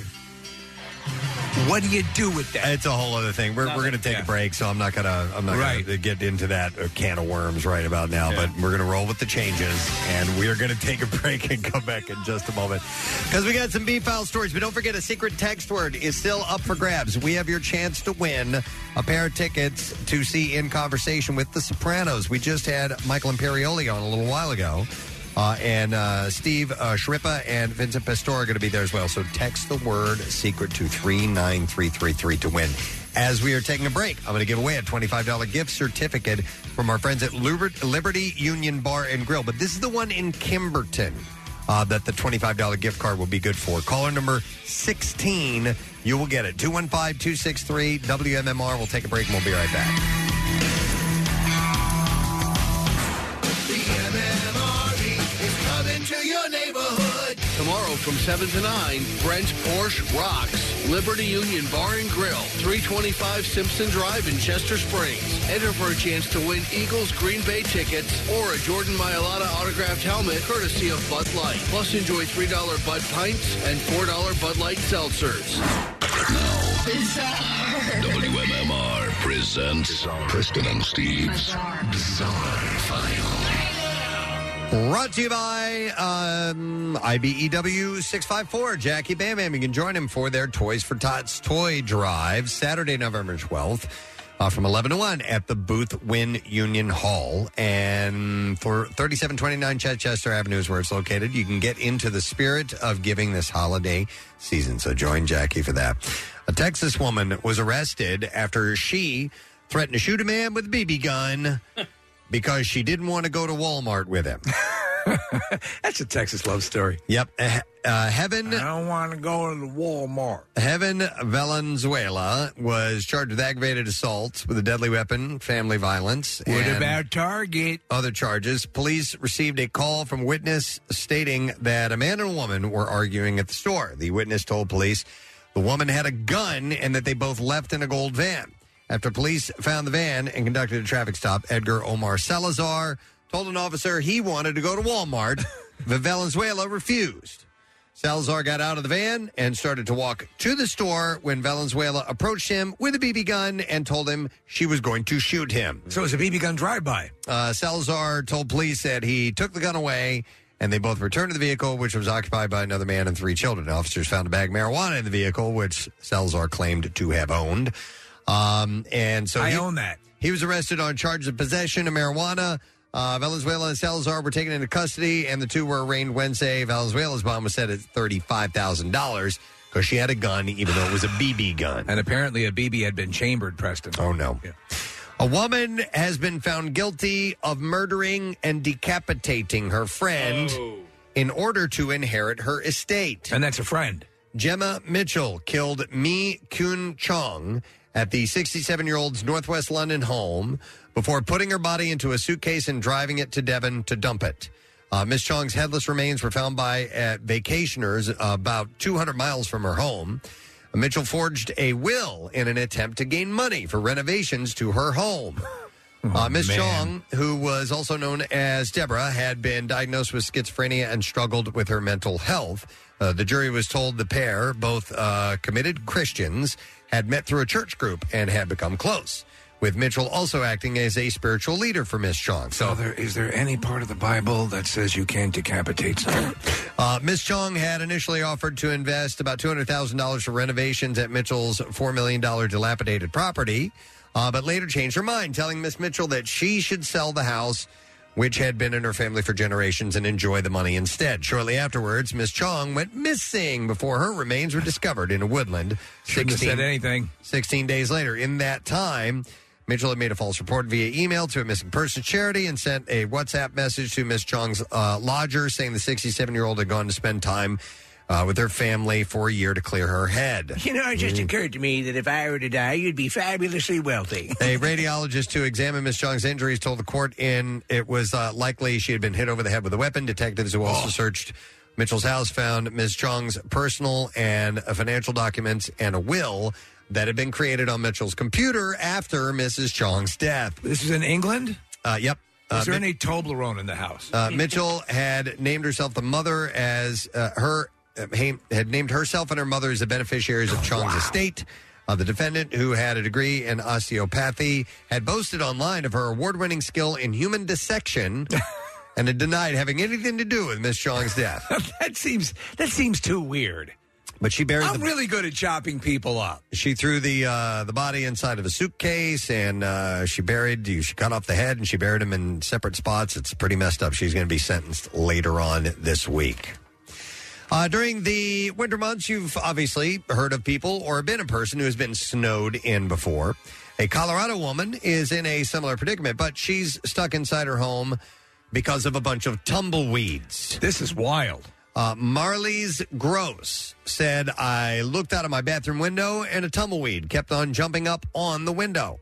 As she continued to check around the home, she realized every exit of her home was blocked. She couldn't even see as she tried to get out of her driveway.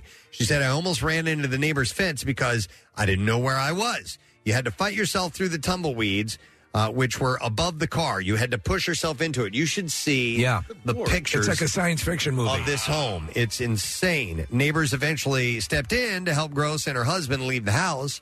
Uh, but Gross's home is still surrounded by a sea of tumbleweeds. they prickly by any chance, or Uh, yeah, they're they're just like dried, you know, okay. shrubs. Yeah, really lightweight. But... Um, but there was a science fiction movie that was m- part of it was uh, these tumbleweeds, you know. Yeah. Um, yeah, so just like like this movie, I mean this re- this reality. Uh, you kind of almost, she said, you know, feel helpless. Like, I thought it was a bad dream. We still can't walk anywhere. I don't know how or what we're going to do, how we get rid of those tumbleweeds. So, but they're, you know, like seven, eight feet high and, Yeah. and, and completely surrounding the home, and you can't get out. It's pretty wild. A man died in a freak accident with a parking garage ticket machine in Midtown Atlanta, and I pass this story along as a cautionary tale to people. Uh, people say the man drove past the machine, then forgot to put his truck in park, and as he opened his door to reach back and pay, his arm got stuck, and he died after being pinned between the truck's door and the ticket booth. I've seen people do close Yeah. to that. So if you're if you have to open the door to get something when you're at one of those, you drop, you know, your money or, or the ticket or whatever, put your car in park. Don't even take a chance because something like this can happen. Police were called to the parking garage for an accident just before midnight. They found the man's body. His name has not been released. Do you keep your parking ticket stubs for uh, you know display? Uh, for display, Yeah, yes, yeah, I do. I, I have a collage that I'm putting together right now. that was a great parking lot. All right, we have time for one more. Let me get a short one A here. juicy one. Uh, oh, this is a good one. Uh, this is a, kind of a follow up, even though I didn't give you the original story. Uh, aquarium, an aquarium. Can't wait to hear. This just in. I meant to. He lived. this is the sequel to the story you never saw. in The I first one. meant to, and I don't get to all my bizarre file stories all the time.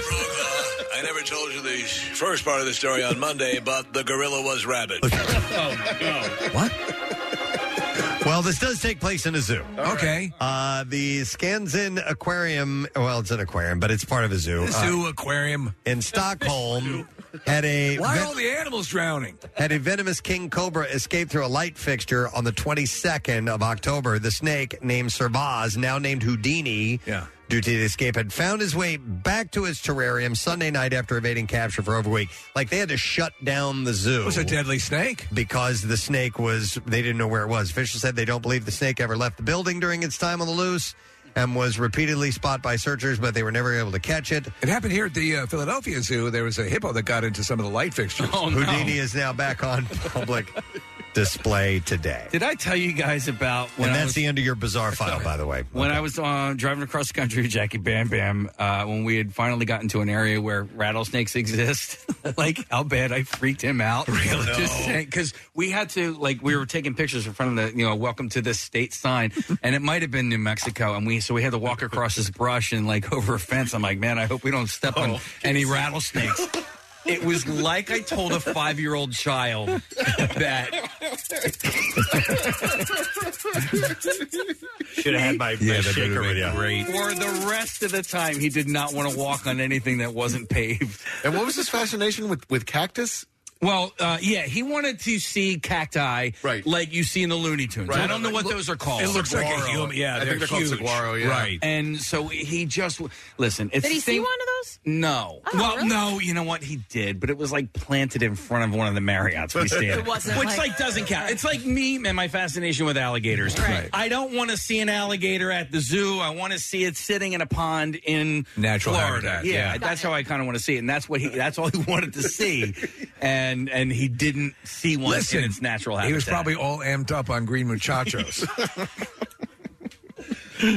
God. And salad balls. In salad And salad balls, yeah. I love that guy so much more after our trip than He's great. Uh, I don't know if he feels the same way about me, but he hasn't called me as much. Oh. no. This was the way you could get a little break from. I it. like Casey, but he's too clinging.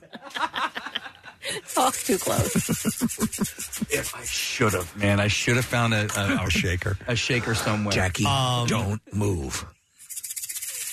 It's right behind you. All right. Uh, we need a winner for the secret text word. So, Kathy, please give me a number caller. Mm, I'm gonna go with caller number seven. Mm, she's going to go call seven. No, that's not what I. That's not. It wasn't even anything like that. Yeah, it was. No, it was a thinking. designation from your butthole. Oh, that's right. Uh, Thinking. Hmm. 215-263 WMMR. Caller number seven, uh, you get to. You know, you need to know the secret text word in order to win. So give us a call right now. We'll see if you pick up our tickets that we have for the uh, Sopranos live event. We're going to take a break. Come back in a moment. Stay with us. Did you know you could listen to all of WMMR's podcasts as well as our live stream on your Alexa enabled device? It's easy. Just say, Alexa, open MMR. Hey, you've heard us talking about Krista. She's beautiful, classy, and brilliant, and she's so easy. Krista is Steven's most loved engagement ring. Picture her a bright white, high quality, round, brilliant cut diamond expertly set into a classic solitaire Tiffany style setting. Krista will guarantee you a yes. Go to IHateStevensinger.com and click on Krista to check her out. Visit Steven's showroom at the other corner of 8th and Walnut in Philly. You buy real diamonds from a real jeweler that you can trust. It's IHateStevensinger.com. Now, back with more of the Preston and Steve Show podcast. It is so mild coming up this weekend. We're going to have that sensation because we've had some comfortably cool days, but it's going to get up to Saturday's going to be 78 degrees. It's glorious. And partly cloudy skies. Burger Brawl. Burger Brawl's on Sunday, so 76 clouds, but 76 degrees. Yep. It's perfect. And the Philotrunk car show is going on. At this, it's it's going to be crazy. That's the day before camp out begins. And looking at camp out, it's it's looking like Monday's still going to be in the 70s, and it cools off after that, but not dramatically. So 66 on Tuesday, 62 on Wednesday, and that's about as chilly as it's going to get. That's a banner, banner camp out for hunger because it gets the highs start to get in the 50s. Yeah, uh, the following week, so just in time. You have every reason to come out. Again, we're looking for newbies, but we're also looking for people who were there in the earliest days, or if you've ever been to one, or if you remember what it was like prior to the past couple of years. It's going to be back and then some. We're doing a Y100 reunion on Yeah. uh, the first day on Monday. We're having a bunch of the old staff members from uh, Y100 uh, because it will be the 25th anniversary of the Camp Out for Hunger, and that's where it all began. Yeah, Except for Matt Cord. Bill won't let him come. Bill won't let Matt come. depending on the time. I was just going to say that's uh, some damn fine parade weather next week too. Yes, it is. Wouldn't that be wonderful? Kathy's saying, shh. I'm just saying. Listen, you have to prepare for these things. Yeah. Absolutely. The, the Phillies are preparing for these things. They Yes. have to. So, the, all of you who think that it may be some kind of uh, jinx, mojo jinx, forget it. There are people putting plans, they're placing things in order in case something happens. The And- merchandise is already printed. Yeah, exactly. Plans on top of plans. Yeah. Nothing is over. Nothing. No. All right. It's a parade. Nothing is over. The Black Parade. The Black Parade? Yeah. The song from, uh, who did that? My Chemical- My My Chemical Chemical Romance. Romance. Mhm, That's what it is. Father, can I just enjoy the parade? You'd be the downer. telling you about when you're going to We're die. gonna black tie and all this stuff. We're gonna die. I know. Can I get some cotton candy? That's the Black Parade. You're ruining it. All right. I'm just uh, waiting for Charlie Brown. what- Nothing is over. oh, like at the Thanksgiving Day parade, like one of the Exactly. big Charlie Brown balloon. Put me on your shoulders and let me watch. When I was Little Rambo. Lil. Lil, Lil Rambo. Rambo. Lil Rambo. Oh my God, that should Snack be time's over. That should be the next rapper. Lil Lil Rambo. Rambo. Oh, if anybody's, oh, somebody's gonna steal that. Oh wow. All right, uh, secret text word. We're looking for a winner, right? Yeah. And uh, it was caller number seven. Uh, so we're gonna Seven's the number I'd like to call. we're gonna go to Jr. Hi, Jr. Good morning.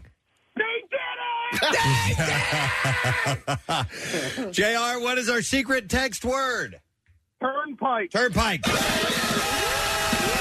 That is correct, sir. Hang on. JR is getting a prize. We're going to get him uh, tickets to go see uh, the End Conversation with event, The Sopranos, uh, featuring uh, Steve Shrippa, Vincent Pastore, and Michael Imperioli. Uh, Saturday, November 12th at the Keswick Theater in Glenside. And tickets are on sale now via AXS.com. Uh, we have, excuse me, a random texter that one, and that is Carol Zakowski of Conshohocken. She is our winner. So we are going to set up. uh, Beautiful. It's soaring. You really went for it on that Uh, one. you got it. You got One more time.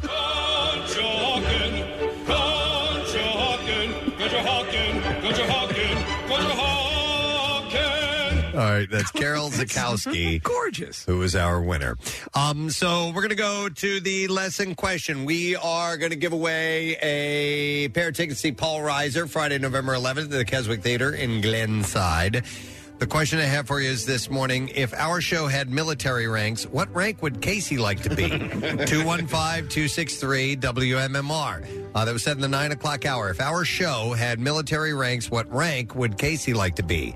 215 263 WMMR. We'll call, we'll do the trash while you're calling. Right? Trash business is a gold mine. 93.3 WMMR with Preston and Steve's Hollywood Trash.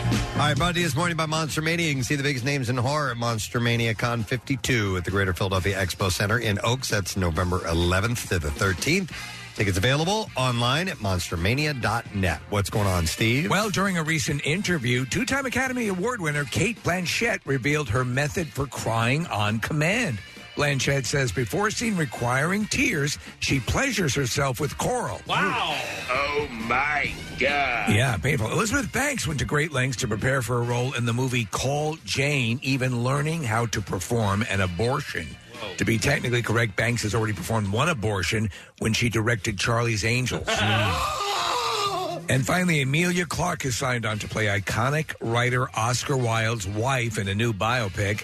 Clark says many people don't know the story of Wilde's wife, whose first name was Girls Gone. That's your Hollywood All right, we're looking for the answer to this question. And if our show had military ranks, what rank would Casey like to be? And we are going to go to Brad and see if we can get the answer. Hey, Brad.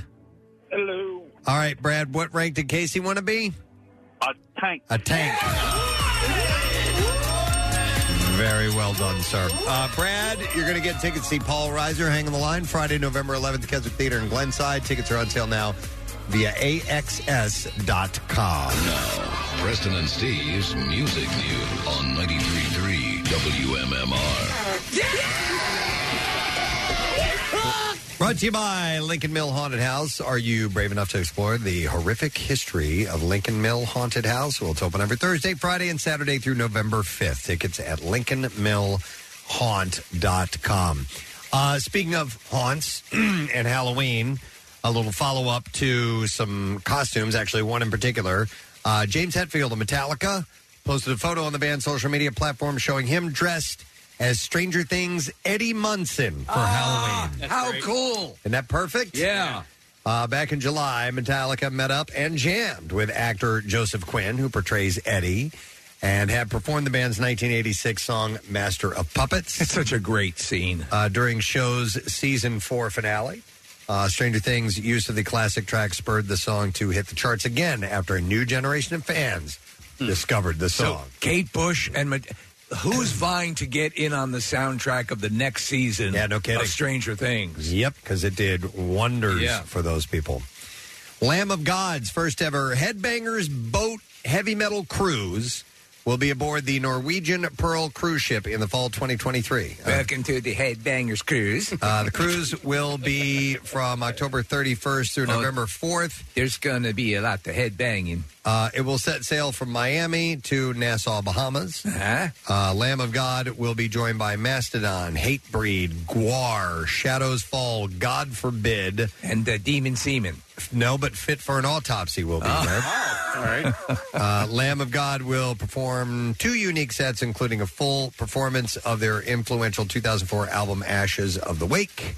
Uh, guitarist Mark Morton will also play a solo I set. would love to see these bands at the auto, at the at the uh, buffet, I should say. no, man.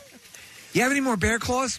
And then, uh, t- diametrically opposed to Lamb of God, Huey Lewis and the News have sold their catalog in a partnership with the high end acquisition company Primary Wave Music. Uh, they sold it for a reported $20 million, which actually seems kind a of little a steal. low to me. Yeah, absolutely. Uh, Variety posted the deal, uh, and they said uh, it encompasses the band's entire commercially released music catalog from inception through 1994, the period of its biggest hits. I think they got taken. Including in the partnership are such hits as Harder Rock and Roll, Hip to Be Square, Working for a Living, and the band's chart topping 1985 hit, The Power of Love. Of course, that was from Back to the Future. Uh, primary waves music. Primary wave music's David Weitzman said, uh, "On the 1980s, everyone heard Huey Lewis in the news, and their many smashes on radio, and saw their iconic and fun videos, which appeared on MTV in endless rotation. Their incredibly crafted songs." Still made me smile, reminded me that seem- of a seemingly more innocent era, and made me want to sing along at the top of my lungs. Primary Wave look forward to working with Huey to create new opportunities for his storied song catalog into the future. There's no chance that they tour again, right? Is- is- is that done? how's he doing? I thought he was improving with his Oh. hearing issue. Because I've never seen them live, and man, would I Me love too. to go see a, a Huey Lewis show. I tell you what song just n- never fails uh, for me is "I Want a New Drug." I just love, Yeah, yeah. love, love that song. Even though he ripped off the Ghostbusters, and they're a great band. So um, Yeah, it was my first concert ever. Was it really? Yeah. Where was it? Spectrum. Nice. Nice. Uh, so anyhow, they sold everything up. All right, so uh, and that's what I have in music news for you. Uh, we have one $25 gift card to give away, and that is for Liberty Union. Uh, they are located in Chester Springs, but they are also in Kimberton. So I'm going to give away a $25 gift car- card for the Kimberton location. We'll take call number 15 at 215 263 WMMR. Now, tomorrow at the Chester Springs location, that is where Brent Porsche is going to be from 7 to 9 for the Bud Light Thursday night kickoff. So let's get you on board. Let's set uh, up caller 15 with that. We'll take a break, come back in a second to wrap the whole thing up. Stay with us. Love MMR? Buy some gear. Check out the rock shop at WMMR.com. It's fancy. No, it's it's not. Want to see something funny? Uh, or maybe really messed up? Well, watch The Daily Rush at PrestonandSteve.com. It's a sight to behold, or something like that, from 93.3 WMMR. Fancy. Now, back with more of the Preston and Steve Show podcast. Wrapping up our program for the day. Very enjoyable one. Wonderful uh, day today. Basking in the glow of the victory. The home run derby last night. Oh my God, it was amazing. And then we had uh, Michael Imperioli on, had a great conversation with him. Our friends at Liberty Union Bar and Grill in Chester Springs gave us a bunch of stuff to give away, so we shared the wealth in that regard. And uh, just a wonderful, wonderful day. And the weather is going to be cooperating over the next several days 70 today. Same tomorrow, 72 on Friday, 78 on Saturday, 78 degrees. Amazing. In November, and uh, 76 on Sunday, and then we're leading into a comfortable day as we kick off uh, the Camp Out for Hunger next week as well. So, with all of that out of the way, we can uh, get our letter of the day for the word of the week as Pierre has made his way in here. Well, not yet. Okay. Um, I, uh, you were talking about ticket stubs earlier. Yeah. And um, so I wanted to bring in some of the history of the radio station um, because MMR had an ad. Who knew there was even a program at the original Woodstock? But there was a program, and MMR had an ad in the original Woodstock program with Dave Herman, our first DJ.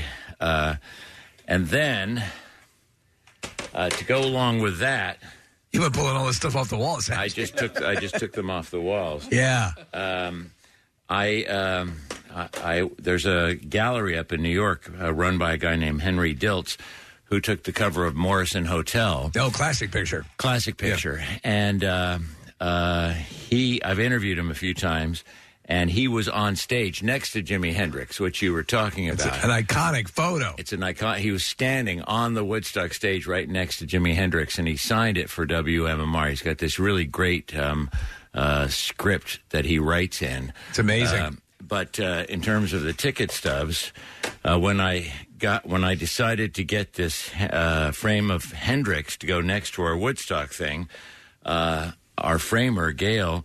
Uh, was able to go and find original Woodstock tickets. Wow! Uh, and um, these are uh, from August fifteenth, sixteenth, and seventeenth, nineteen sixty nine. Eight dollars uh, for three nights, uh, and twenty four dollars for all three tickets. And these were kept in a vault, um, and I got them. Uh, to put up on the walls, just a portion of the amazing history So of they this were- amazing radio station. They were ne- were they ever issued? Yeah, they, these were issued. Okay, Never used them. All right. Uh, these are, uh, I mean, stamped, numbered, uh, and kept in a, a vault. Man. So, uh, Man, uh, it's impressive. uh, yeah, when you talk Kathy about thinks you should throw them out. you know it's coming. well, it, it's no Taylor Swift. Uh, I'll give you that. Sure, Kath. tickets would get thrown out as well. Uh, it's no Taylor Swift or um, Five Finger Death Punch, but uh, it is something of some some depth and No, uh, it's and huge. intensity. Yeah. There you go. Take a picture of it. I'm just kidding. I'm kidding. I'm not going to win anyone over in this room. No. Preston just gave me a death stare. I'm done. um, did the? This is terrible, but uh, They won last night. Mm-hmm. They did. Okay. Yeah. I didn't know. I had a feeling that might be what you were going to ask. I In fact, was. keep not knowing because whatever you're doing is working. I don't You think know? we have to worry about that. Hey, but look at him. He's festive. You got your, your. I did wear blood my red Boys in on. Blue Oh, Yeah. shirt. Love it. Um, and it, I wear a red felt jacket, but only by accident. Oh. Uh, I didn't wear it for them, but uh, good for them. Godspeed to them. My brother texted me from California. He goes, "They're crushing it." I go, "What is this, Jackie Bam Bam?" and with no context. And I go, "You're no." He said, "Your boys in blue are crushing it," and I go, "Oh." I, I, I'm watching uh, uh, public television, so I don't know what you're talking about, but good for them. An American History of Sod was on It was, and the way sod grows, I mean, i- English sod particularly. Much more difficult. Oh, much more difficult. Yeah. Uh, the cow crap that's needed to grow that sod uh, and fertilize it in just such a way. In fact, I'll go on about it now, unless you'd like to do the letter. Oh, it's your time slot, dude. We're just hanging out, man. After 10 a.m., it turns into you. So whatever you want to do. Well, it stopped ending at 10 a.m. your second know. day. I know. Uh, 25 years ago. yeah, Your, we- your first show ended at right at before 10 o'clock. That's the last time that Mm-hmm. Yeah, ever I think- I happened. think It's they're true. right. That's It's the true. last time. And you were nervous about being late for me. and then it just started creeping and creeping and creeping and creeping. And now you go till noon, one, something like whatever. It's kind of our thing. Kind of your thing. Yeah. Uh, Yeah. You've, you, you've, you haven't borrowed the time, you've just claimed it. Kind of like settlers moving into Native American territory and just claiming it as their own. We could give it back to you at like 5.30, Yeah, you 6 want it? a.m. if you want. Oh, No, I don't want that time. okay. Oh. No, I, I'm quite happy with it now. It's all worked out. It has. Mm. Uh, but, you know, things evolve. Right. It's, uh, it's a, all it is. It's a beautiful evolution of love. Just Like like the American sod. horse. Just like, Or like sod. sod. Yeah. Which reminds me, Oh, you've man. got to fertilize properly, and this is the time to do it. Take your leaves and sod them. You got to sod your leaves. Sod, your leaves. okay? All right. Sod? Hell of a game. Preston and Steve on 93.3 WMMR. Now, the Daily Letter. And the President and Steve show is brought to you today by the letter P as in Petaluma. All right. Yes. And we have uh, $500 from the Bagster. the Baxter. The Baxter is by far the most convenient and affordable way to help with your home cleanup, and you can go buy it at any home improvement store. Uh, fill it and simply schedule your collection, and it's gone. Clean it up with the Bagster dumpster in a bag. We'll give that away on Friday. Just two more letters to go. Uh, what's up on your program today? We'll have more Last Waltz tickets for this Sunday with Warren Haynes and company at the Met. That's a cool idea. It's a great idea. They've been doing it for a couple of years now. Uh, various entities uh, recreate the Last Waltz, but his is the best one. Um, and he gets all these incredibly talented musicians, and they play all the songs in order from Love the Last it. Waltz. Yeah, yeah. Um, and so it w- and they try to do it around Thanksgiving when the Last Waltz was held in uh, '74, I think it was, or '75 or '76, I can't remember, but. Uh, Warren Haynes will be in the band, and that makes it great alone. That's the last waltz Sunday at the Met. We'll have tickets for that. Uh, workforce blocks of ACDC, Def Leppard, and ELP for Keith Emerson. Uh, his birthday would be today. All good. All right. Uh, let me thank our sponsors. President Steve's show brought to you by Duncan. President Steve's show runs on Duncan. Also brought to you by Acme Markets, fresh foods, local flavors, and by Monster Mania 52. Tickets on sale at monstermania.net. Tomorrow on this very program, uh, Taryn Killam from uh, Saturday Night Live will be joining us. Uh, we will also have Greg Harris, who is the president of the Rock and Roll Hall of Fame, checking in. And our buddy John Brazier is stopping by too. So we'll do it tomorrow. That's it. We're done. Ray John, have a great day. We'll see you tomorrow. Bye bye.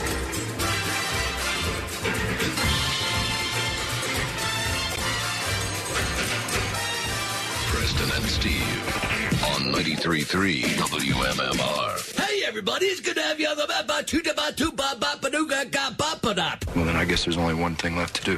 What's that? Win the whole thing. Houston, we have a problem.